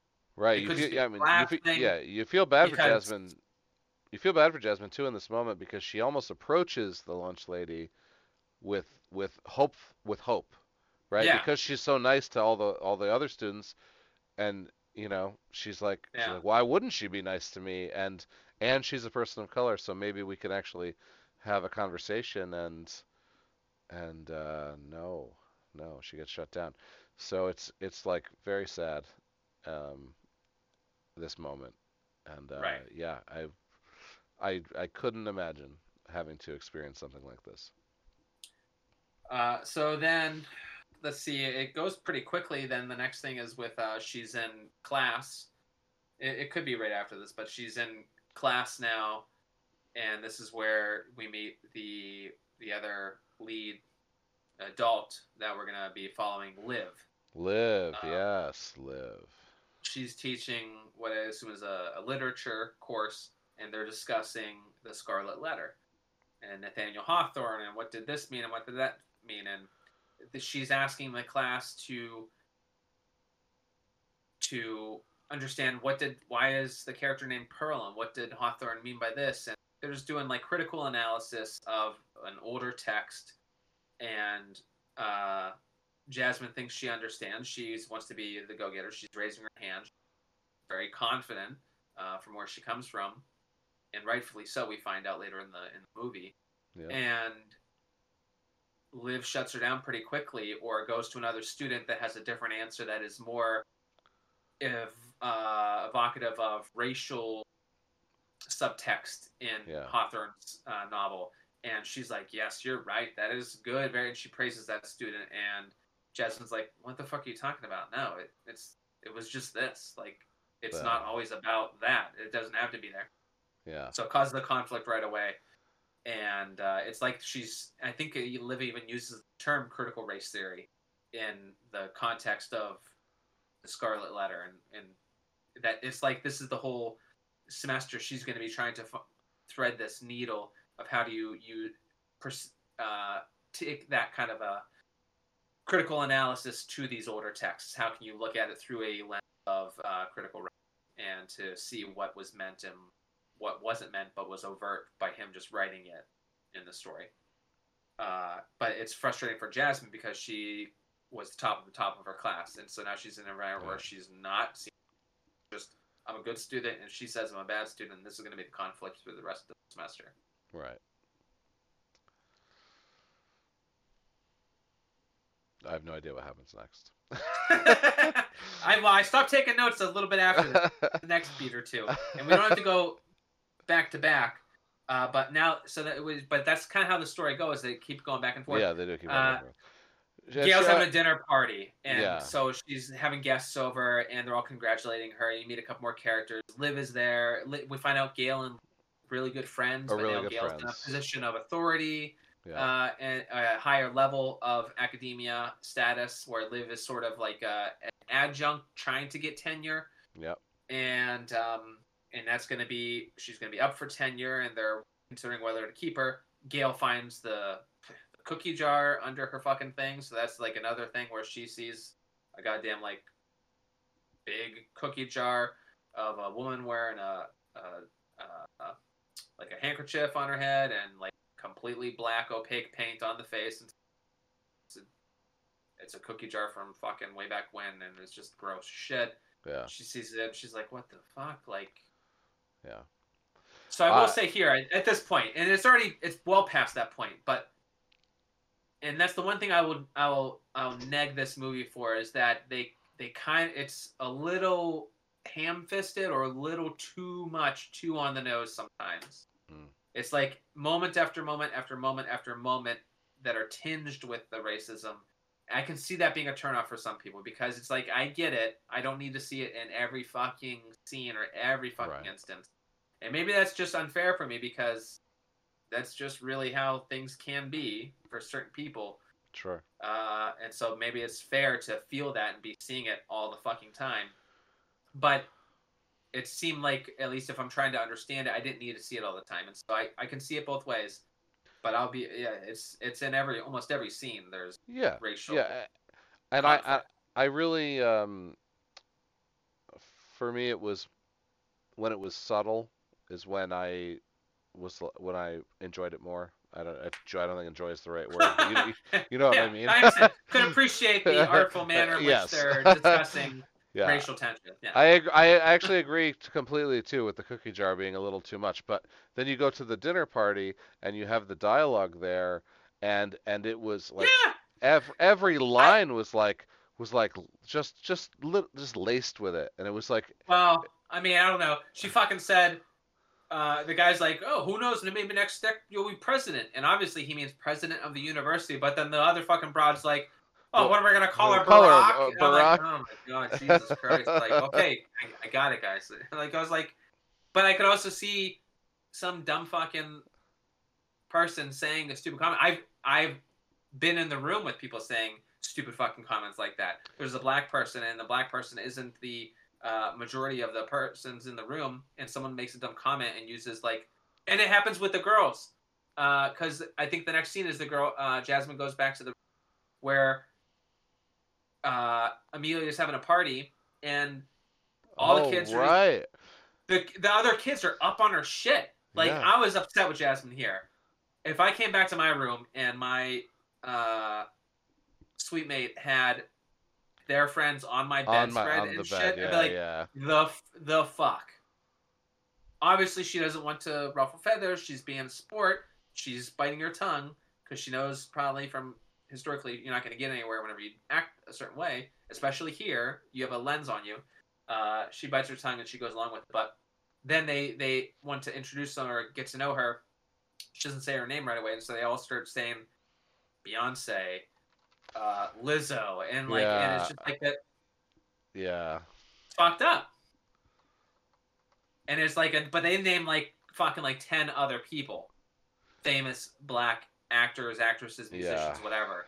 It's so offensive, and they don't give a shit, and they're just like laughing it up, having a good time, getting high.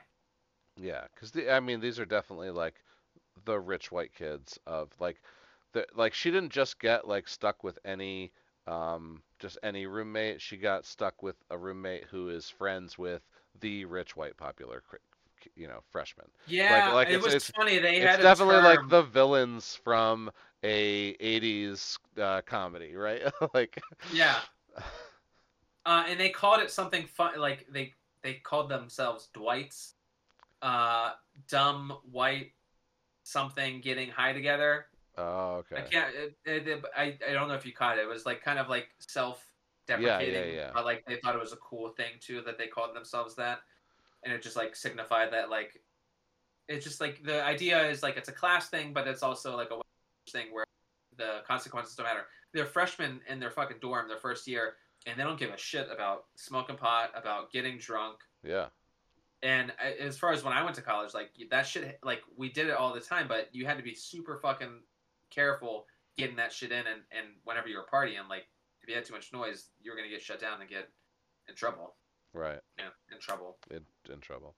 Right.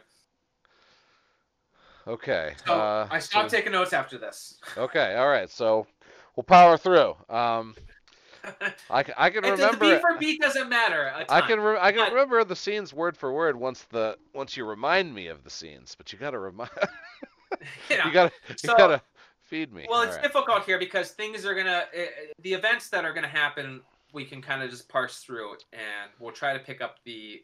Right. uniqueness. So so so So- let's go right back to Gail for a moment. Um, since it's night, dinner party's wrapped up. She starts getting. So so what's cool about this movie is uh, we were talking about it before we uh, we started even Hellbender. Um, it definitely paints this picture of paranormal, and so you never really know um, where the villain is, who the villain is, where it's coming from, and they Yeah. they they definitely like blame the witch, right? At 3:33 is when it happened. At Oh, sure, 3:33, they're gonna come and take another freshman, and this is where she learns the story actually at this party right now for with Yes, from from is. these guys. Um, they take Yeah, a freshman Margaret every Miller, year. yeah. Yeah, the the girl in you know the girl in your room hanged herself, right? Was the Yes. story, um, which is why your room is haunted. Um, and so Gail is also just um, experiencing these kind of disturbances with this ringing bell, with phone calls. This is where she gets the phone call who says, "This is uh, I can't remember the name. I need to talk to you about my daughter." She's Mhm. like, she's like, call um, the bursar's office. like, this isn't this isn't my job. This is a home, ma'am, and like hangs Yeah. up on her. Um, Right. And it was like kind of a mysterious call. Um, and uh, may, d- maybe the first instances of maggots happens here. Uh, it, I can't remember when it actually occurs. Like, yeah, on the one phone, because uh, well, she's talking to, she has to read. Because the other thing is they're at the university, and so like, yeah, the whole academia with Gail is what's gonna be going on and how to navigate that as uh, who she is. She's on the, she's reading her speech or something to her friend, and that's when she sees the first instance of Magnus. Magus. She opens up a drawer for like a like washcloth or something, and Yeah, so someone, the exterminators come and they clean them out. yeah, they vacuum them up The other, the portrait maggots, I think happens later. a little But bit it- later. Yeah, It doesn't. I don't know how much it matters here. But essentially, what you were getting at, which I want to focus on here, is to develop, and this is what's happening, and this is where the interpretation and the experience of the movie starts to become very, very interesting. Is we just talked a ton at the front end here as far as like overt racism, uh, and that being the driving force of what's the characters are experiencing. And you're seeing Right. it scene after scene after scene. And the witch stuff has always been in the background with and so now that we've heard the story from the kids, the 333, the hanging, and that we have the paranormal element come out, and from here on out, Jasmine was impacted by that story. She is thinking and feeling and seeing all the things that she's experiencing. She cannot help but experience it through the lens of the paranormal, right. uh, for the most part. She has she sees uh, things like that. Yeah, she has nightmares. Um, every night now we get a little a little nightmare, um, usually ending in, I want to say like some kind of death. I can't. I'm trying to picture one of the Uh, nightmares. well, like okay, well, uh, the very first one I think happens shortly after, or like that night after she hears the scary. Story. Uh, it's Right. three thirty-three, and you pan to her bed, and you see under the bed, you see a hand come up and hand. rake, Right. rake at her forearm. Right. Uh, and I don't think she's having any other dream, or when she wakes up, uh, she, w- seemingly wakes up and she's looking. Her roommate's gone, and so like I'm thinking in my head, okay, the roommate's fucking with her. The roommate got up at this time just Under fuck the with bed. her. Yeah. she freaks out. She's she gets under the bed. She's looking under the bed, and then all of a sudden it's morning, It's and more. the yeah, roommate's saying something, and she's like, "What?" I and she's like, "Are you really doing this right now?" And she storms out of the room, off as if Yeah. her Amelia was trying to have a conversation with her, Right. and Jasmine had no fucking clue. And then and then you see her arm and there are some scratches on it. Yeah. So now, so so the paranormal stuff is like, so you're already seeing it. She's experiencing it, and now you can't help but you can't disassociate. There's paranormal, and yet there is this uh, just overt racism of what's happening on campus, and it's constantly getting pulled back and forth uh, with the way that the characters are interacting, the things that are going on. You're never really sure what is happening because of it. You're always Yeah. questioning the interactions because of that, and I think that they play on that beautifully throughout the rest of the movie. Yeah. Uh, Yeah, So- and then so so then you've got the um, you know, the kind of in your face uh, witch stuff with uh, Jasmine, and then you have this almost like haunted house ghost story going on with Regina, um, which which you know doesn't really have any any foundation other than the fact that she's just getting weirded out over and over again, and like her you know her own personal stress levels are rising as she's like she's not sleeping well Um, you know, there's some stuff going on with uh, Liv that we're about to get into. Um, you know, she's trying she, to. she keeps hearing the bell. Like that's the only Yeah. thing. The one constant element is like the bell keeps ringing in her house, and it really doesn't make any fucking sense for Yep. it to be ringing. She goes on runs with Liv, but then she goes on runs by herself, and one run uh, scared her pretty bad. Um, but we can come back to that too. Right. Um, okay, because we have to move on to there's a meeting of um, basically everyone who was at the dinner party except for Liv um, to discuss Liv's tenure. Um, Yeah. Uh, before this, though, okay, I guess we have to set this up. Uh, Jasmine received an F on her paper um, Right. about the Scarlet Letter, and she brought it to Liv, and Liv was just like, "It's just not right." Right. Not that it's not good. She said your writing is great, and everybody says her writing is great. Everyone who she makes read it, um, but Liv just says it's just wrong. Um, I like this part too because, like, obviously, I spent a lot of time. Well, my background, you know, my background, but like, I college educated, and uh, the academia angle of this I was really intrigued and interested in. Uh, and this conflict was very frustrating and like livable for me because, and but it also as an adult now, Liv, the professor, is forcing the students to approach this and see this text and interact with this text in this angle that she's like she's pigeonholing it like making you you have to look at it this way and discuss it this way. And uh and jasmine just doesn't buy into it. She's like no it's not there. That's not a real thing. And so like i respect that. Like it's almost like the argument like you don't have to inject race or this perspective into everything created then because it didn't have that uh, in mind and I, I like that idea that Jasmine believed that in a lot of ways. Uh, because I think that's part of the problem nowadays. Like people make something about nothing, and that's not necessarily why the art was created. Whenever you consider text, I'm not saying it's not always a part of it, but I like that idea of it. So yeah, so Liv says it's not correct, uh, and Jasmine now wants to dispute that. So she goes to Gail. Uh, I think they have an argument about the roommate, or there's an, something she's there for whatever other reason. right. I guess it was just about the paper. She wanted Gail to read the paper, and then it's like, okay, it's this, and it's the dispute. She's filing a dispute. Gail's very conflicted because Gail wants to accept her uh, and advise her, but she wants to protect Liv too because Liv's her friend, and and, and this could ruin Her- her, tenure, her tenure track. and Liv is a seemingly, uh, you know, is is a person of color, uh, another black faculty member that obviously Gail wants to associate with and have like part of the team. You know, help build another female black leader in the university and help feel more comfortable and at home herself.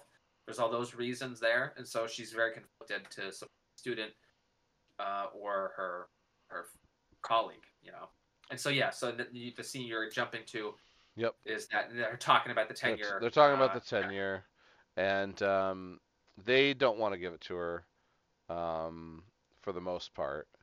Um, yeah, lack of publishing yeah, lack of publishing. Gail. is what they say, but Yeah, yeah. Gail chimes in with a with a strong argument for, and then they make a few more arguments against, and then they kind of like prod Gail. Hey, Gail, you sure? And Gail's like, oh, fine.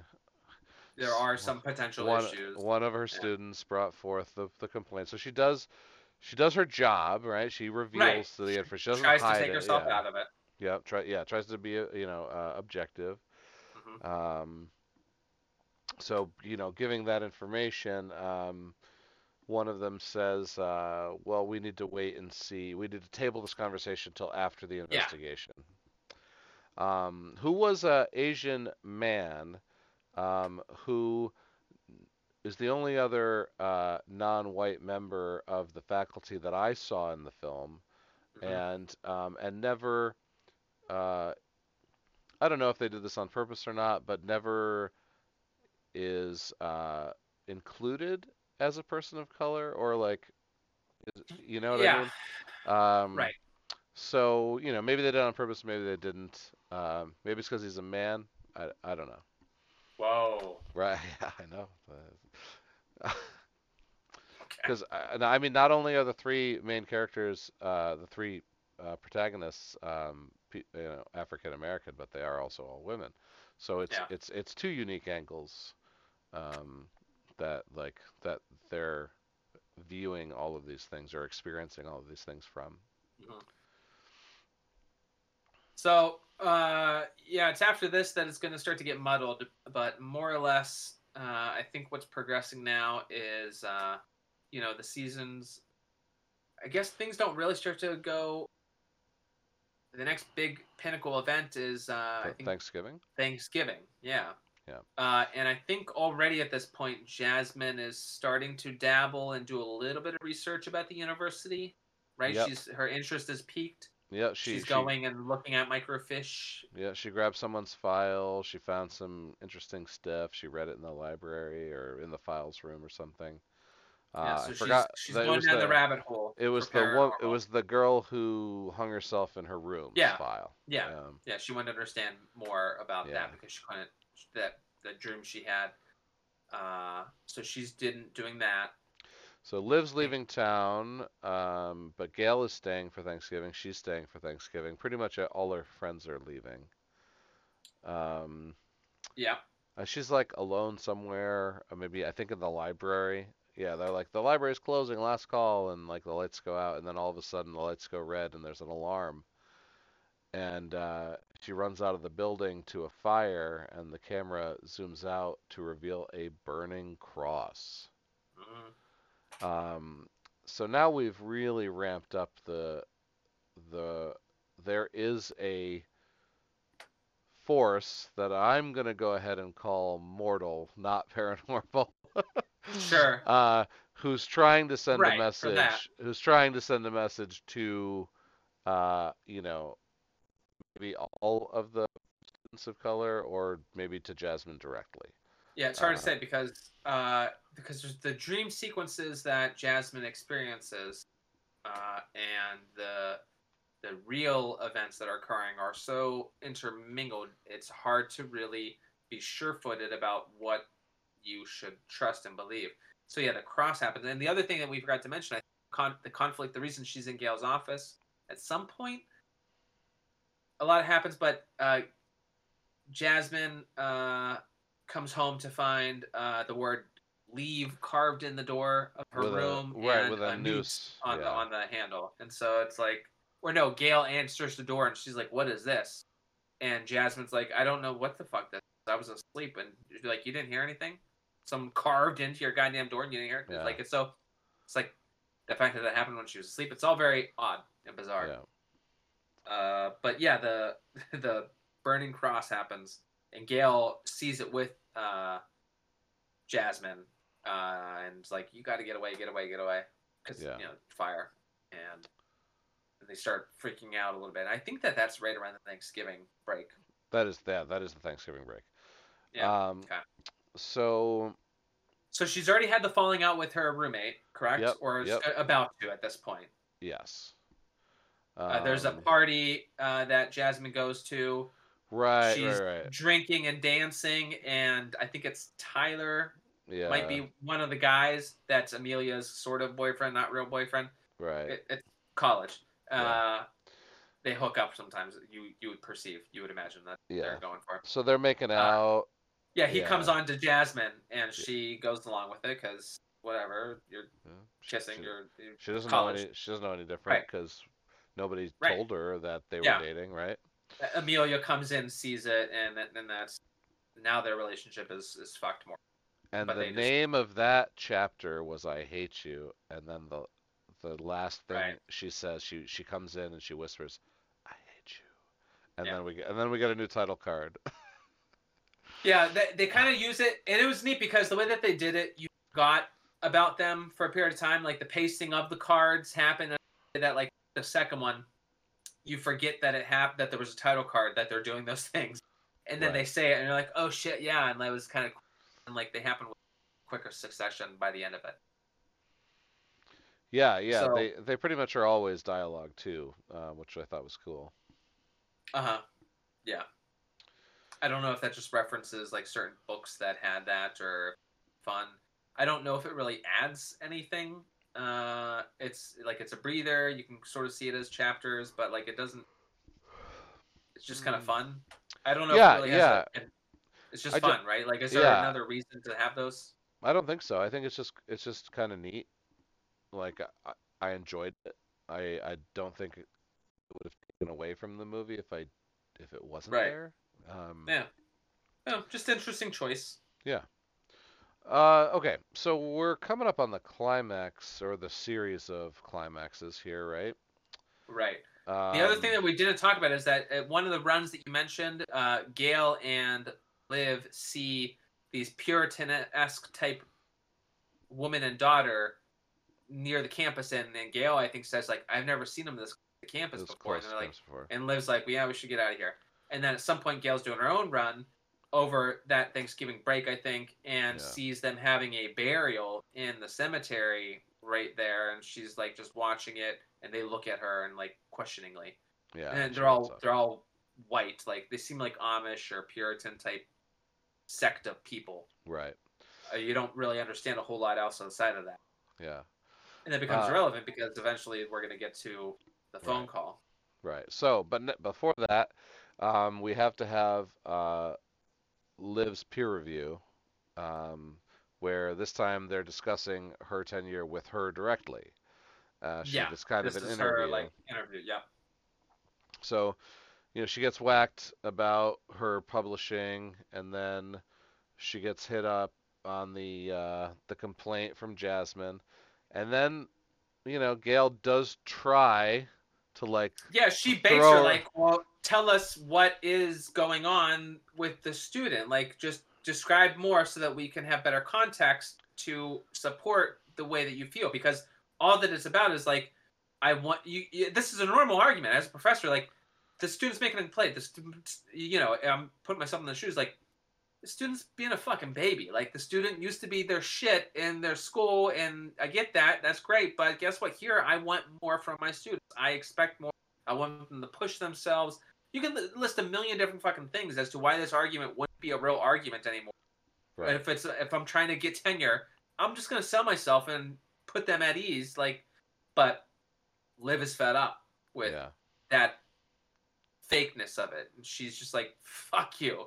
yeah, Like, she doesn't want to do the song and dance anymore. And she kind of throws it back in their face right, about Um, quotas, and I can't remember if she actually says overtly like, "It's because I'm black" or something. yeah. She does. She definitely does. Yeah, And I and I don't think they tell her no, but they definitely put it on hold again. right. Um, then we're gonna get a. Well, Jasmine's gonna keep spiraling out with uh, with n- like another nightmare. Yeah, this uh, the la- latest nightmare. She's on her way back to her dorm, and there's people on a tour, a campus tour, Yeah, and they're all white people looking back at her as she's them, and it's like she's going to her room, and like they're going to her room as well, and she's looking into the room, and and someone's like says like, "And what is this that you're showing us?" And the the tour guide's like, "Uh, "This is an African American student at our university," and it's like, "What the." You just say like right. and she's like, and she looks in, and it's like her sleeping, and she tries to claw herself in, and it's a really cool Yeah. sequence Oh my because god. she sees the witch come through, a la the ring, through Yeah. the window, and puts Right. the hand down. Yep. I say the witch, but whatever paranormal monster she sees it, and it's going after her, Right. trying to get herself to wake up, and wakes up. But, so she's way fucking. The pressures of everything that she's going on, and this story about Margaret Millet and the witch, uh, Yeah. she's she's spiraling big time. Now we we did forget the diversity commercial. yeah. So there's okay. there's a moment, um, right? I think I think it's about two thirds of the way through the movie. Like it literally says this. It, it could be halfway. It could have been a little earlier, but either Either way. way. all the crazy stuff happens after it. Like like Right. it's almost as if like so that was the setup, and here's here's the punchline. So the Uh-huh. they do this commercial where all they you know they get all the students of color, all the faculty of color to do a talking head for the for the uh, for this commercial for Ancaster, and then and then at the end the dean who's some old white guy in a tie comes on and says, you know, diversity is what we stand for, and Right. blah blah blah blah blah. We've seen It's it. Just yeah, We've seen it everywhere. Yeah. right. It's a t- It's total that yeah yeah. It's that commercial anyway. pandering type. Yeah. We're diverse because we have all these color. Yeah. yeah. Uh, we are okay. Ancaster. we are Ancaster. So yeah, so that was in there um, too, and I think it came at a at a at a nice moment where um, it kind of says, okay, n- now you thought you thought what you just saw was crazy. Here's some crazy shit.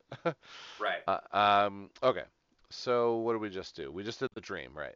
Uh, the dream where she sees Right. herself. Um, so we're gonna is this get. where she? Oh, right. Because is this where she? Go ahead. Go on. Go on. Uh, yeah, I mean, is this is this isn't it? Is it? She. I don't know if it's that dream, I but think she she's- runs for longer. So I think, I think what we have first is the phone call, Okay.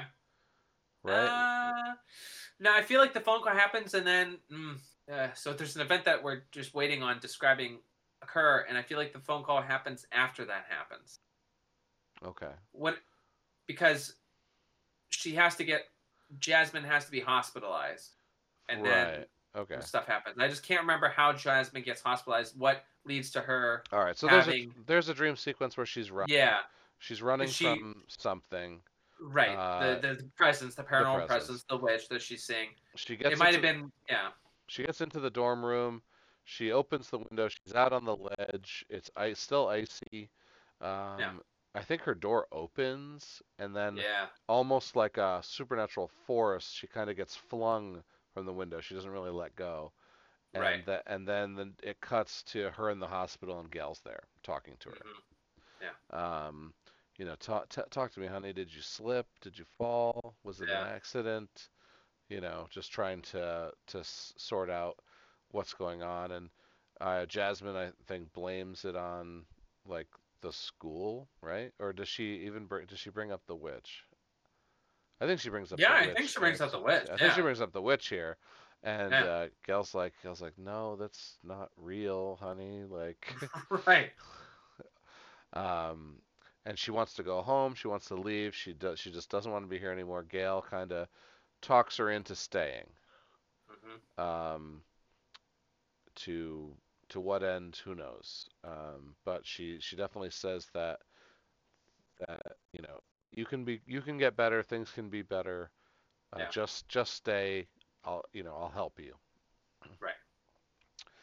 Uh, then so then Gail goes home, gets a phone call, and it's that woman from Act One. Uh, I'm such and such, and I want to talk to you about my daughter, and and you need to meet me. Don't hang up, right? And so there's no there's no talk back. It cuts right to her in a car.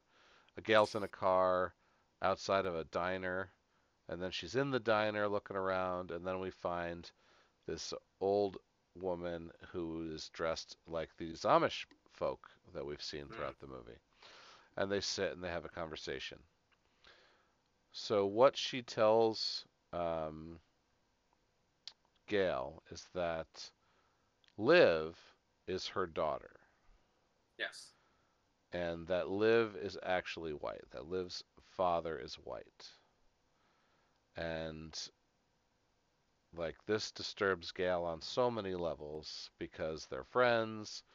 Um, so she's been lied to, betrayed. She's used to the person of color to advance her career, um. Well, and the thing about it, like with with with Liv's character, Liv is very light skinned. Uh, she Right. has dreadlocks, but she is very light complexion. But she does have a darker skin tone. She does not appear, you know, to be Caucasian. Uh, Right. And so this is another thing where I have a, a bit of a contention with this part of the story a little bit uh, because I question or am frustrated by Gail being so immediately like, now I believe this to be true. The friend that I had that I know, I am so quickly dismissing and don't trust anymore because this crazy old lady said don't, and it's this. Yeah, I don't like that quick 180. Like, I don't think that she would really believe that. I think that she would know and I would have to assume that that person would know. But I, I you know, I, am not in a position, especially with the racial uh, barriers there. I can't really understand or appreciate what that would be like. right, right. I I just have to question it. yeah, I, I I agree to an extent, like without being able to to kind of. and I I I also think that that Gail should have talked to her in private Right, about it right. before jumping to conclusions. it's sort of. Do you remember the the whole uh, Rachel Dolezal shit that happened way back when? No. Do you remember that? No, No. it, it was it was a woman, a, a white woman who identified as black, uh, and was part of the NAACP. I think at a branch or something to that effect. So it made me think of that because I think she even had like similar complexion to complexion to Liv's character, Okay. and she had the the dreads. I don't want to make things uncomfortable, but like it was a real thing. I thought of it whenever it was happening because it seemed like that. So here's the only other thing, and I will pause this for just a moment. Not pause, but like adjust. That revelation, I think the conclusion of Jasmine's story happens revelation because at the the wake they're Oh. interacting and they're still comfortable with It. Right, right, right, right, right. you know what I mean? So it doesn't really matter, but so let's get into Let's do we do you want Jasmine- let's, re- let's rewind to Jasmine. just for a second. So Jasmine, uh, we get back to her in the uh, in the hospital, Yeah. right? And this is a cool fucking scene. Do you remember this scene? The silhouette. Oh yeah, yeah, yeah, yeah, yeah. Yeah. Yeah. The silhouette behind the curtain. So she gets up. This so this is after Gail's left and Gail's already uh you know had their their talk. Right. She just like kind of stirs in the hospital bed and wakes Yeah. up, and the, there's So- a curtain on the next bed, uh, and she hears a woman, and then there's a red light behind a silhouette of a shape, Yeah. and it's creepy as shit. And there's like, and there's things she's saying, "Help me," or "You, I need, I need help," or something. Please Yeah. help me. Yeah, she she pulls the curtain and it's an old white woman, and she says she says, "Oh, calm down, calm down. We'll get you some help." And she puts her arm on her shoulder, and the woman gets nasty and goes, "Get your black hand off me." Yeah. Um, and this is so this is a a big moment here too. Like, like Fucking brought out her inner Charlton Heston. yeah. Joel, Jasmine is is on the edge, right? Like Yeah. from from everything the from the overt racism from the subtle racism from you know her she's super paranoid about this witch figure maybe it's Yeah. real maybe it's not maybe she's going crazy because she's Her sleepwalking grades, has she night- can't get shit yeah. taken care so of. it's yeah, she's a freshman in college too she's got a ton of shit going on No one And- likes her. Like her friend, she doesn't. Her roommate, uh, her Yeah. roommate ended up leaving. We didn't even talk about that, but Right, her roommate right. moved out moved out yep um but because that's after that's, the boyfriend stuff. that's yeah that's because didn't she get like assaulted in the woods so like we didn't even talk Uh, about that Yeah, yeah, that was the other thing. Yeah. Yeah. so yeah, there's there's some shit. She's having a really shitty first, First year, year. experience at this university. Um so she leaves the hospital and she's just kind of like walking. And she's she's in like she's outdoors and she's just walking and Yeah, she's Kinda like, on the quad, more or less. so, yeah. yeah. she's just like mumbling to herself like like I know what I need to do or I I I, I figured it out. Something like that. I figured it Yeah. out. And um Gail goes to the hospital, I think first. Jasmine's not there. Then she goes. Right. To, then she goes to the to the room, and she opens the door. Yeah, she sees the light on, She sees the light on. Yeah. and she knows that she shouldn't be there, and she's like questioning it. Yep. And so then she rushes back to the room, and she finds her body. Finds her hanging there. Yeah. Um. And just you know just couldn't. She breaks down. Yeah. She she She loses save it. her. She yeah. loses it because she she thought that specifically she could help Jasmine. Right, Um, and that she's the one that forced her to Forced her stay. to that stay. Like To I can help. We can get through it together. Yeah, I yeah, she could have just let her go. She had an opportunity to let her go and talked her into staying. Mhm. And then and then she had that that one experience that kind of broke the camel's back. It kind of reminded me of um, The Catcher in the Rye, um, how uh, how Holden's like his the incident that that sends him over the edge is like so minor, so so minuscule to to to be a singular event. But when you compound it with everything that's happened through his whole life, Right. it like kind of makes sense that he cracked. So like she has like gone through all of this, and then she tries to help this old white woman, and is and the reaction is with dis- such disgust Mhm. that that that she's just like, oh, things are never gonna change. This is Yeah. the way things are going to be forever Right. because I, because I'm black. And then she goes and hangs herself. Like it's it's like this terrible ending to uh, to like like a, ho- a horrible story, but a great story. Like it was, it was great to watch, to to experience, and and it's not even the end because they- Right. they just wrap Jasmine's story here. They got to wrap Gail's story. Yeah, and it's it's great storytelling because of just how matter of fact and unfortunate and sad that it is. That this is a, a people experience this kind of trauma and these kinds of experiences, experience these kind of experiences, uh, and it impacts them to horrible ends. Yeah. And uh, this just highlights it. And for them to like, you don't see this happen a lot in film in general. Like maybe a drama, you would see something like this occur, but in a horror type film that's addressing it a little bit differently, it doesn't happen like this a lot. This is more unique to handle the story with a one of the lead protagonists kind of way. So I, I, I commend it for that. It Oh, was yeah. a twist that I didn't really see it coming. No, no, I, I definitely, um, so they, you know, I didn't think they were gonna go with the paranormal was real. Like I, I think the haunting, so like the haunting for me i- is like conceptually racism, right? Racism is the villain Right.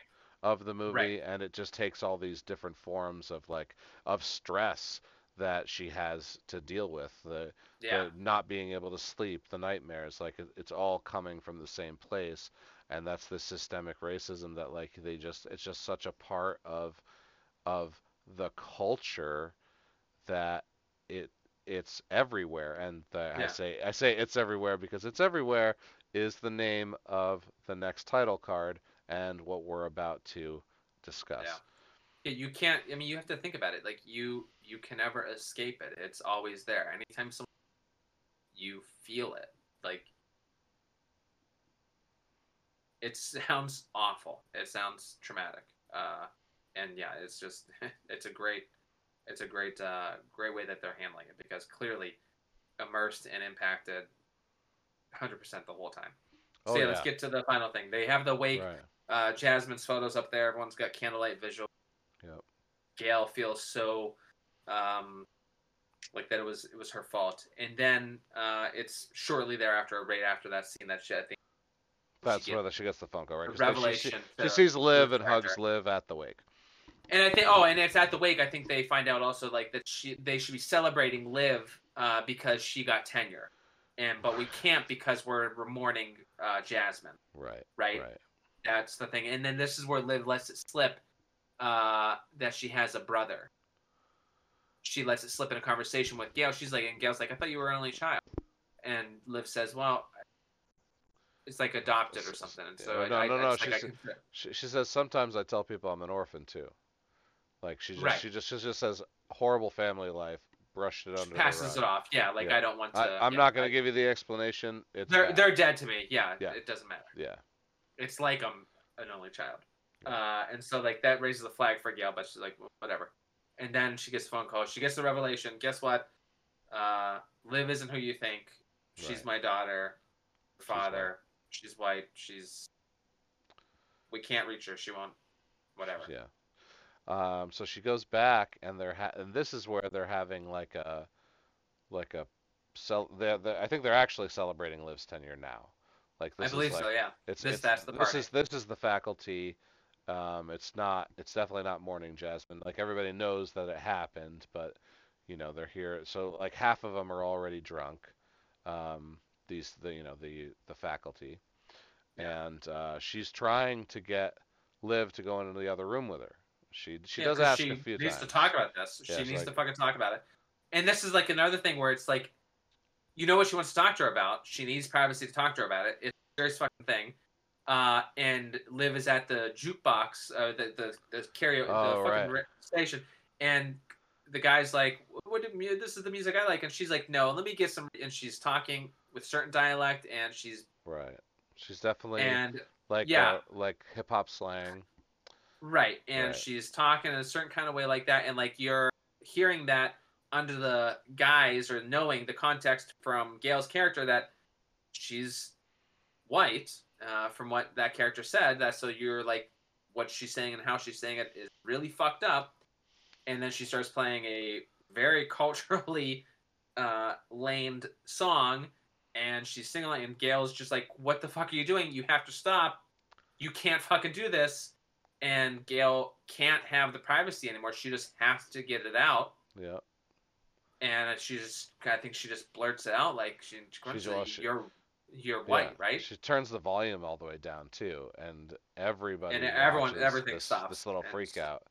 Yeah. Um, you're white, blah blah blah, and Liv comes right back with, uh, yeah, 'cause my mom thought it would be better than the bat being the bastard child of a black man, right? So okay, so right mom, but you know the the biological father, black man. Who who knows what the story is? We don't need to know. Yeah, Um, right. ro- obviously raised by a white quote unquote father so yeah his her father is white so it all makes sense the story makes sense from the perspective of the of the actual Of the- mother Of the mother, but she is still identifies as African American. and as and, and of course would re- and of course would reject all of the of the white Mennonite the like, whiteness of her. Yeah, the white. Mennonite culture because I mean you know who wouldn't sure. Uh, and but so like this is just an amazing Regina Hall uh, performance right here because she's so broken yeah and raw in this scene, and she's like it's like Yeah. it's so visceral, and, yeah. and emotions are just pouring out of her, and she just starts. That she's She doesn't even care. She doesn't even Yeah. care what the excuse was. And Yeah. and that and that is even more tragic of a story. She just she just goes she just goes over the top with uh with it's you, it's you, it's all of you. You're you know, you it's all here, it's it's everywhere is what she says, talking Yeah. about the racism. Yeah. Everybody uh, she ends her tirade with I came here and I thought I was the master and I ended up being the maid. yeah. So things um the uh, the last conclusion I think of the story then that happens after there's like um there's a calm after the storm here Yeah. where things calm back down and she's sitting in her corner right and the guy Uh, the people are talking is that or Yeah. was, is that is that all before yeah that that Oh, that's yeah, uh, after yeah. Event- she she eventually she'll leave, but she hasn't left yet. everything everyone calms down and um, she's in her chair and she's listening to people and she starts looking at people she starts kind of having visions almost she sees a guy and she looks at the portrait on the wall the guy that she just saw at the party is the guy in the portrait Right. the the three men playing cards Playing cards. on- There's a photo. the they all look exactly. of the Yeah, yeah. the other guy that was the one that was talking about Barack, maybe she'll be president. That guy is a photograph from 1800s or whatever, Yeah. also right here. So Yeah. every single character that she's been interacting with, it's almost as if she's mind melded them with a historical person like that existed in the old white Ancaster College or university or whatever Yep. and she can't disassociate. She Yeah. sees the historical uh, creation and and uh, rooted system uh, systemic racism that existed, and she she it's tainting everything that she sees, every relationship, everything that she's able to interact. She can't help but see its past and how wrong it was, and what it's trying to uh, pretend like it isn't now or Right. ignore or say it's not a real thing anymore because Yeah, we she- have she says, token uh, people. She says uh, it's never going to change, and just gets up and walks out. And um, she gets stopped by uh, campus security.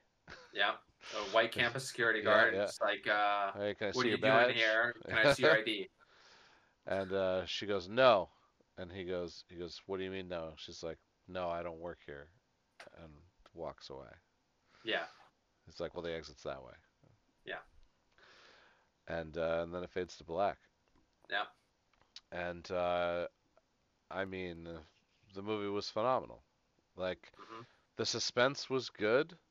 Um, you know, the the horror angle was pretty much just the witch fake out.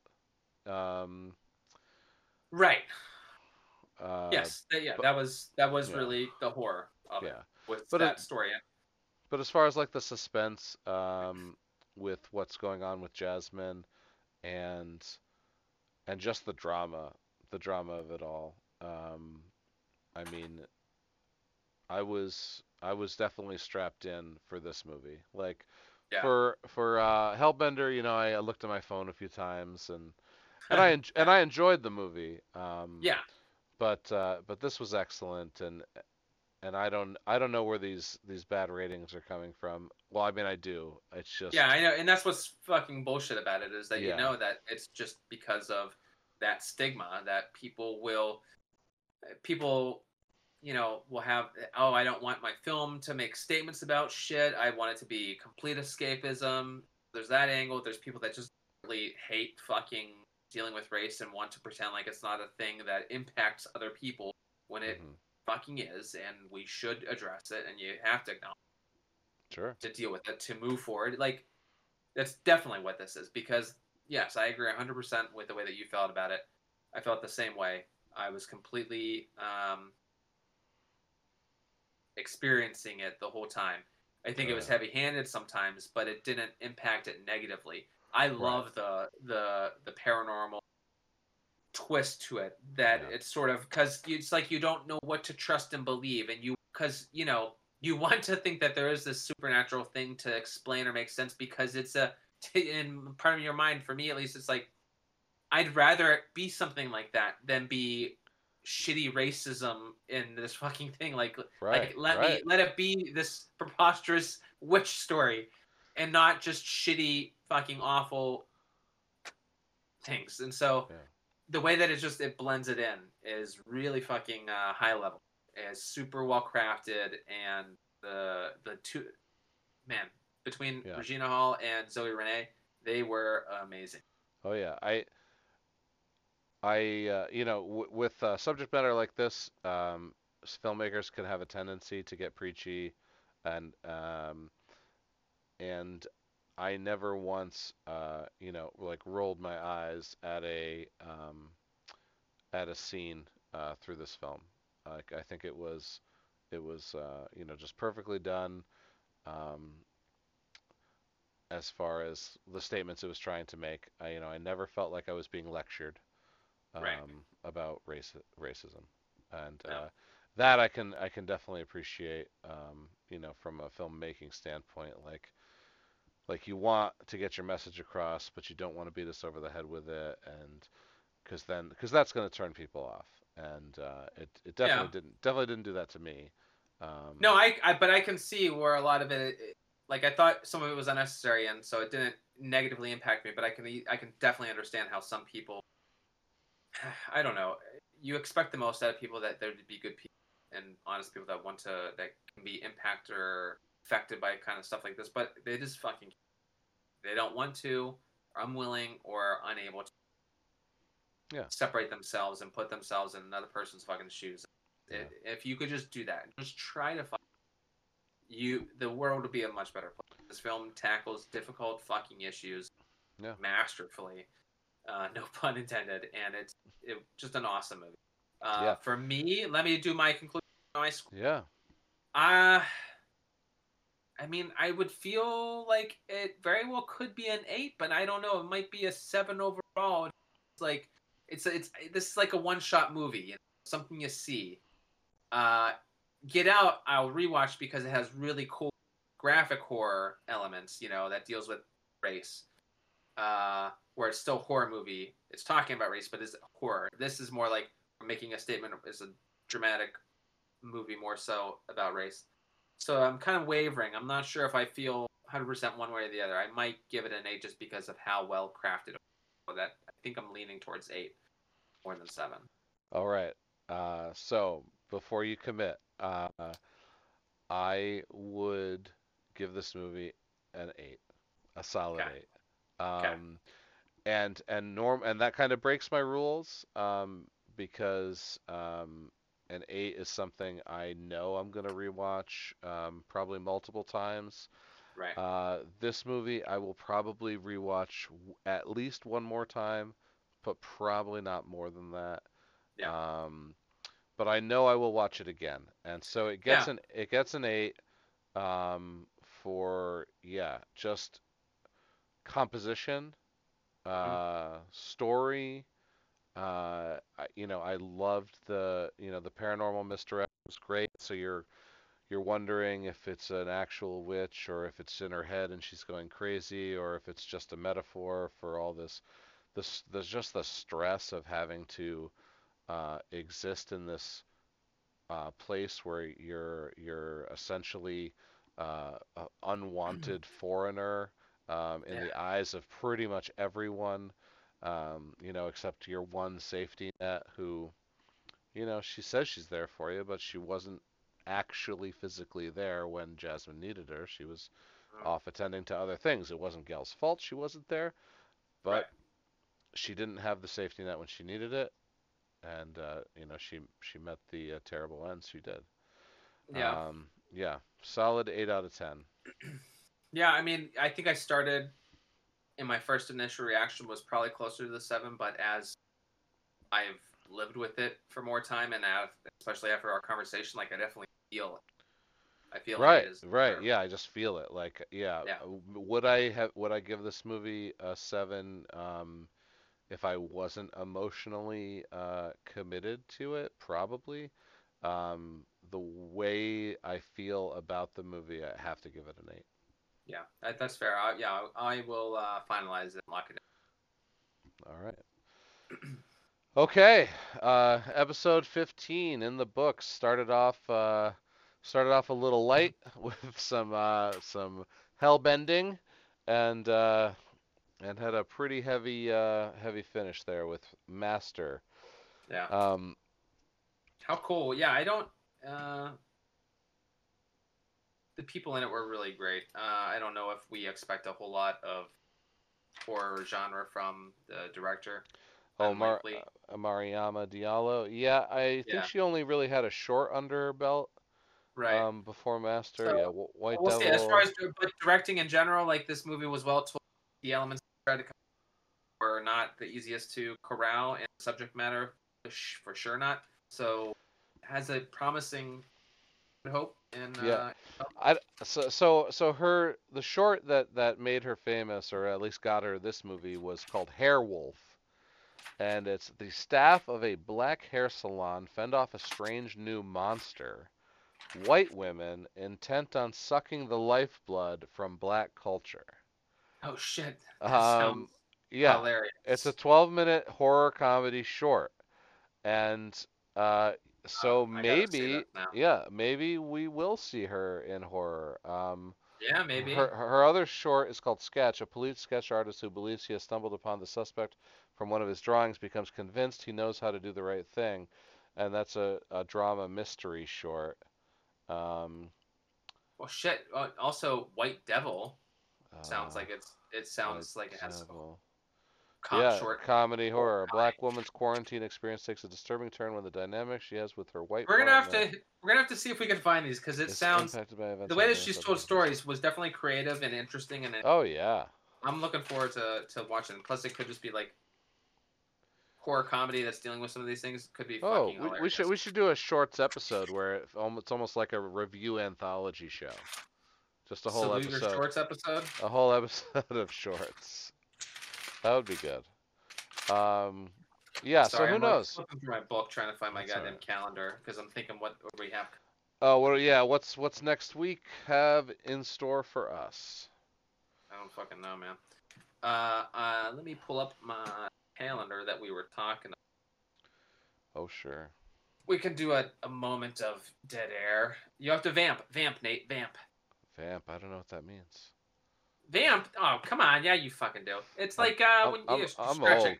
Oh, oh, you're sure, just, you're sure. just gonna ad lib on some random Yeah. and fill the air while you pull up something that's gonna reference. So I watched Studio 666 twice to get ready for this week's episode, and then we called an audible yesterday.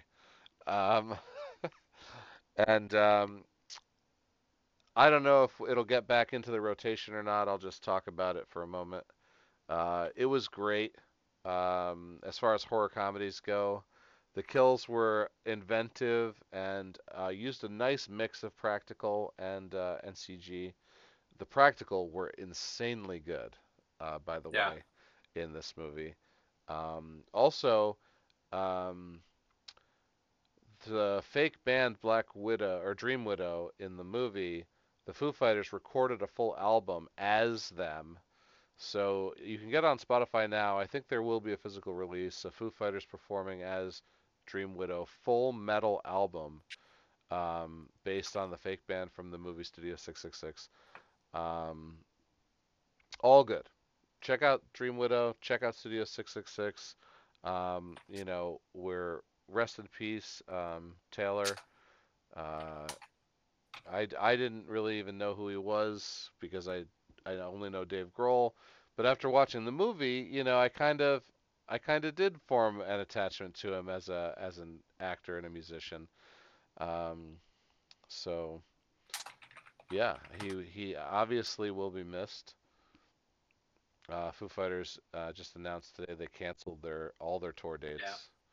Yeah. Um, so it's it's definitely a sad day for music. Okay, so uh, as far as not to pull away. Um, yeah. Oh no no no. I was just vamping. Dick. Uh, so the one film that should be releasing this weekend that we probably aren't going to be able to get our hands on yet, uh, unless we magically get a screener before then, uh, is um, Noomi Rapace's "You Won't Be Alone." Ooh yeah. yes. Is opening this Oh, Friday. I want to see that So, so bad. Uh, we're gonna have to see if it's hitting our uh, screen theaters. Um, we're in Central New York, folks. We have uh, theaters near us, but um, they don't always get. Most of these films don't get released except in a couple big cities the first week, uh, which we're obviously not in. So usually the second week is when it might hit us. Um, so we'll see, but that's one that's going to be on the horizon. Uh, and then with that, I think uh, isn't uh, Morbius also is it Morbius might be the second weekend in April. Uh, Morbius looks like Thursday, March 31st. I can see it. Okay, so all right. That's so this- that's two days. yes. so there's a potential for that. Uh, again, I eh, that's a concern. Don't know what to expect because again, that's a, it's be a foray into their. But I don't know how much you can believe that. I think that's sort of like uh, lip for them for the most part. Yeah, I don't I don't know. I don't know about Morbius. It's, it says Well, we were action, about, adven- action adventure. Yeah, I know. It's just uh, I think what they added horror in because he's sort of a, a vampiric character. It's like saying He's- Blade he- is horror, He's Morbius. which I guess is fair. Yeah, Morbius, the living vampire. There you go. Because Right. he's not undead and he sucks plasma. He's a plasma sucker. The other one, uh, which I'm not sure, uh, is Umma. Ooh, Amma! Amma! Ama. Amma, that's how it's pronounced. It's Korean for mother. Um, Okay. it, it's playing in New Hartford right now. I know. I'm not sure because I've not heard great things. Uh, 5.2 on IMDb, 71% of Google users like the movie. Sandra Oh. Um, yeah, I don't know. They passed on uh, they passed on Awkwafina for this one. What? Awkwafina, you don't know Awkwafina? No, I know Awkwafina. I don't get the reference with Umma. Oh, she's uh well, she uh Was she? Did she, She- audition? she- is that what you're saying? no, she plays she plays Korean and well, she plays Chinese too. She she's played a few different Right. um, yeah. So okay. Uh, yeah. So it, just, doesn't have good reviews on Rotten Tomatoes, and so it was that was like a little bit. My the Well- wind was knocked out of my sails. Not It- that it- that guides me to watch it. I'm just saying. It is rated PG-13, but uh, Yeah. it, it is produced by Sam Raimi. Oh, that's promising. Kind of. Yeah, in the way that Drag Me to Hell was produced by Sam Raimi. Okay, now hold on a second. You said that as if you didn't like Drag Me to Hell. Oh, I enjoyed Drag Me to Hell. I don't think it was uh, it was very good. Uh, I But thought it, okay, it was funny, and um, I enjoyed. so Just- Drag Me I, to Hell I enjoyed might have Justin been- Long. might have been ahead of its time.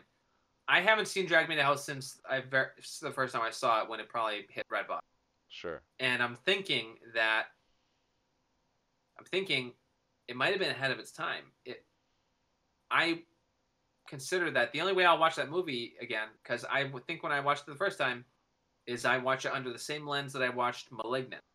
Okay. Oh, sure. I think yeah. that's like Yeah. it's self-aware, making fun of it, and it's just have fun. Yeah. Ridiculous shit's gonna happen. I thought it was executed that pretty well. Yeah. I'll have to rewatch it. Yeah, no, it, it was good. It was good. Like it was it was entertaining, but it wasn't like great. Like yeah. Right. I, I I also had way high hopes for it. So I was I was with the guy who went into the theater like going like fuck yeah, and at the end I was like eh it was okay. And then you know and, and I've watched it a couple times since then. It's like yeah it's a good movie, but I I still have that initial disappointment Right. from from like oh my god the guy who did Evil Dead my favorite franchise is made another movie. Right. And, like when we know, watched uh, Overlord together.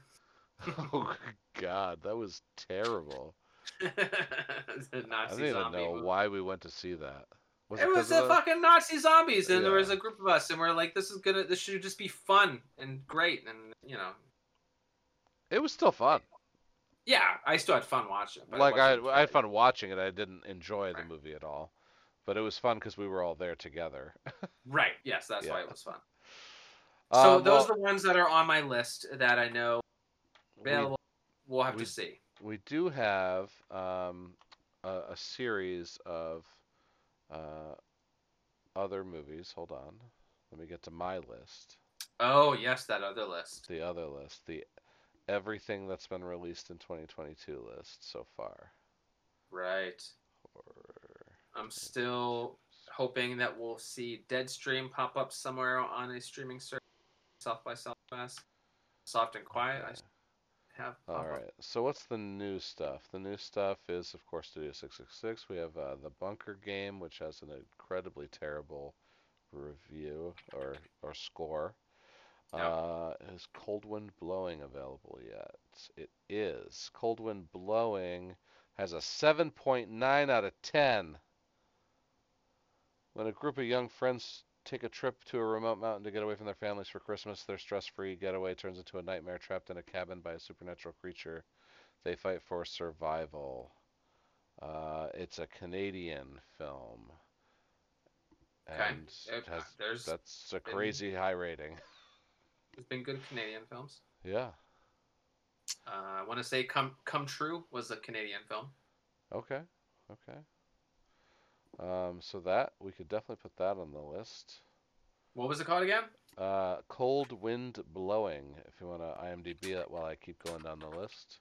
Yeah, I will also mention. Why don't you peruse the list real quick while I talk about it?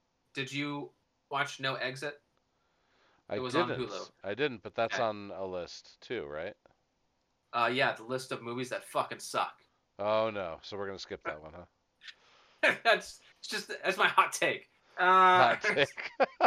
I thought it was pretty garbage. okay. All right. All right. Oh yeah, I see it there. And I just I peep I've seen some people in the Twitterverse talk about it and and really you know uh like as if it's up here and it's not it's down there it's not that it's it's more like a thriller than it is thing and Yeah. and when it's trying to thrill it's not fucking it's very formulaic it's very predictable it's not different or interesting in any kind of way it's got the guy from fucking allstate in it uh so it's just it's It's nothing special. It's a fine movie, but it's yeah. That's that's all I got to say about that. All right. The other um, the other highly rated horror movie that I have uh, from 2022 is called Those Who Walk Away.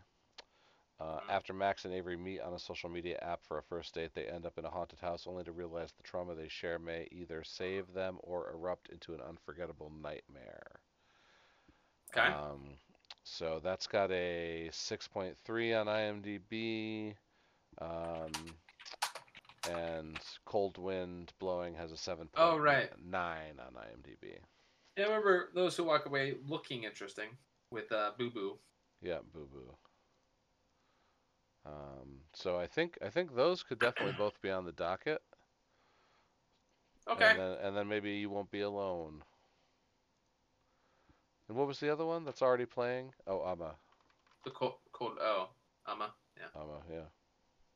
Hey, what was the? There's one that just fucking came out just that is a uh, animated. Oh yeah, it's on. Uh, is it on Shudder? Yeah, yeah, yeah. It looked cool. I didn't look a lot into it, but I was my interest was piqued. Uh, the Spine of Yes. Nights. Yeah, because people talked about you know like heavy metal shit. Yeah, we could do that too. I think there's another another uh, animated horror that just came out. We could do both of them. Yeah. Yeah. I don't know, man. For me, animated horror. Uh, you saw the animated Blood Last Vampire, right? The Last Vampire, the original? Yeah, the animated. Yeah. Yeah, it's Yeah. like to me like it's it's perfect. It's only like forty minutes, I think. Yeah, so. yeah. It's like it's like the length of an episode. Right, but, But it it's so good. It was so good. Yeah, it was really good. Castlevania was great on Netflix. Yeah, loved Castlevania. Yep. I All don't right. know, of Night just looks cool. which one? Spine of Night. Uh, Oh yeah, looks Spinal- cool. yeah. It looks crazy good. Um. Oh, I hit play on accident. All right. we'll see. Uh, so we got some yeah, we'll options. We got some options. Stay tuned to the Twitter for um, for the the panel of uh, of what we've got coming up. Um, of course, check out our Etsy shop where you can get sweet shirts like the uh, the lamb that uh, Whoa, yeah! Ro- Look at that bad boy. I just want. I'd wear that shirt every single day. That's all I'm saying. It's Uh, pretty sweet. it's pretty sweet. It is. It is my best-selling shirt currently in the shop. So um, Yeah. we are still running ten percent off until the end of the month. Promo Yeah. code save ten. All right. So, um, for the podcast for the recently deceased, don't forget to like, comment, subscribe on the Twitch and the YouTube and the Twitters. Uh, I am Nate Roberts, I am Rodney Godek. Take care. and we'll see you next week.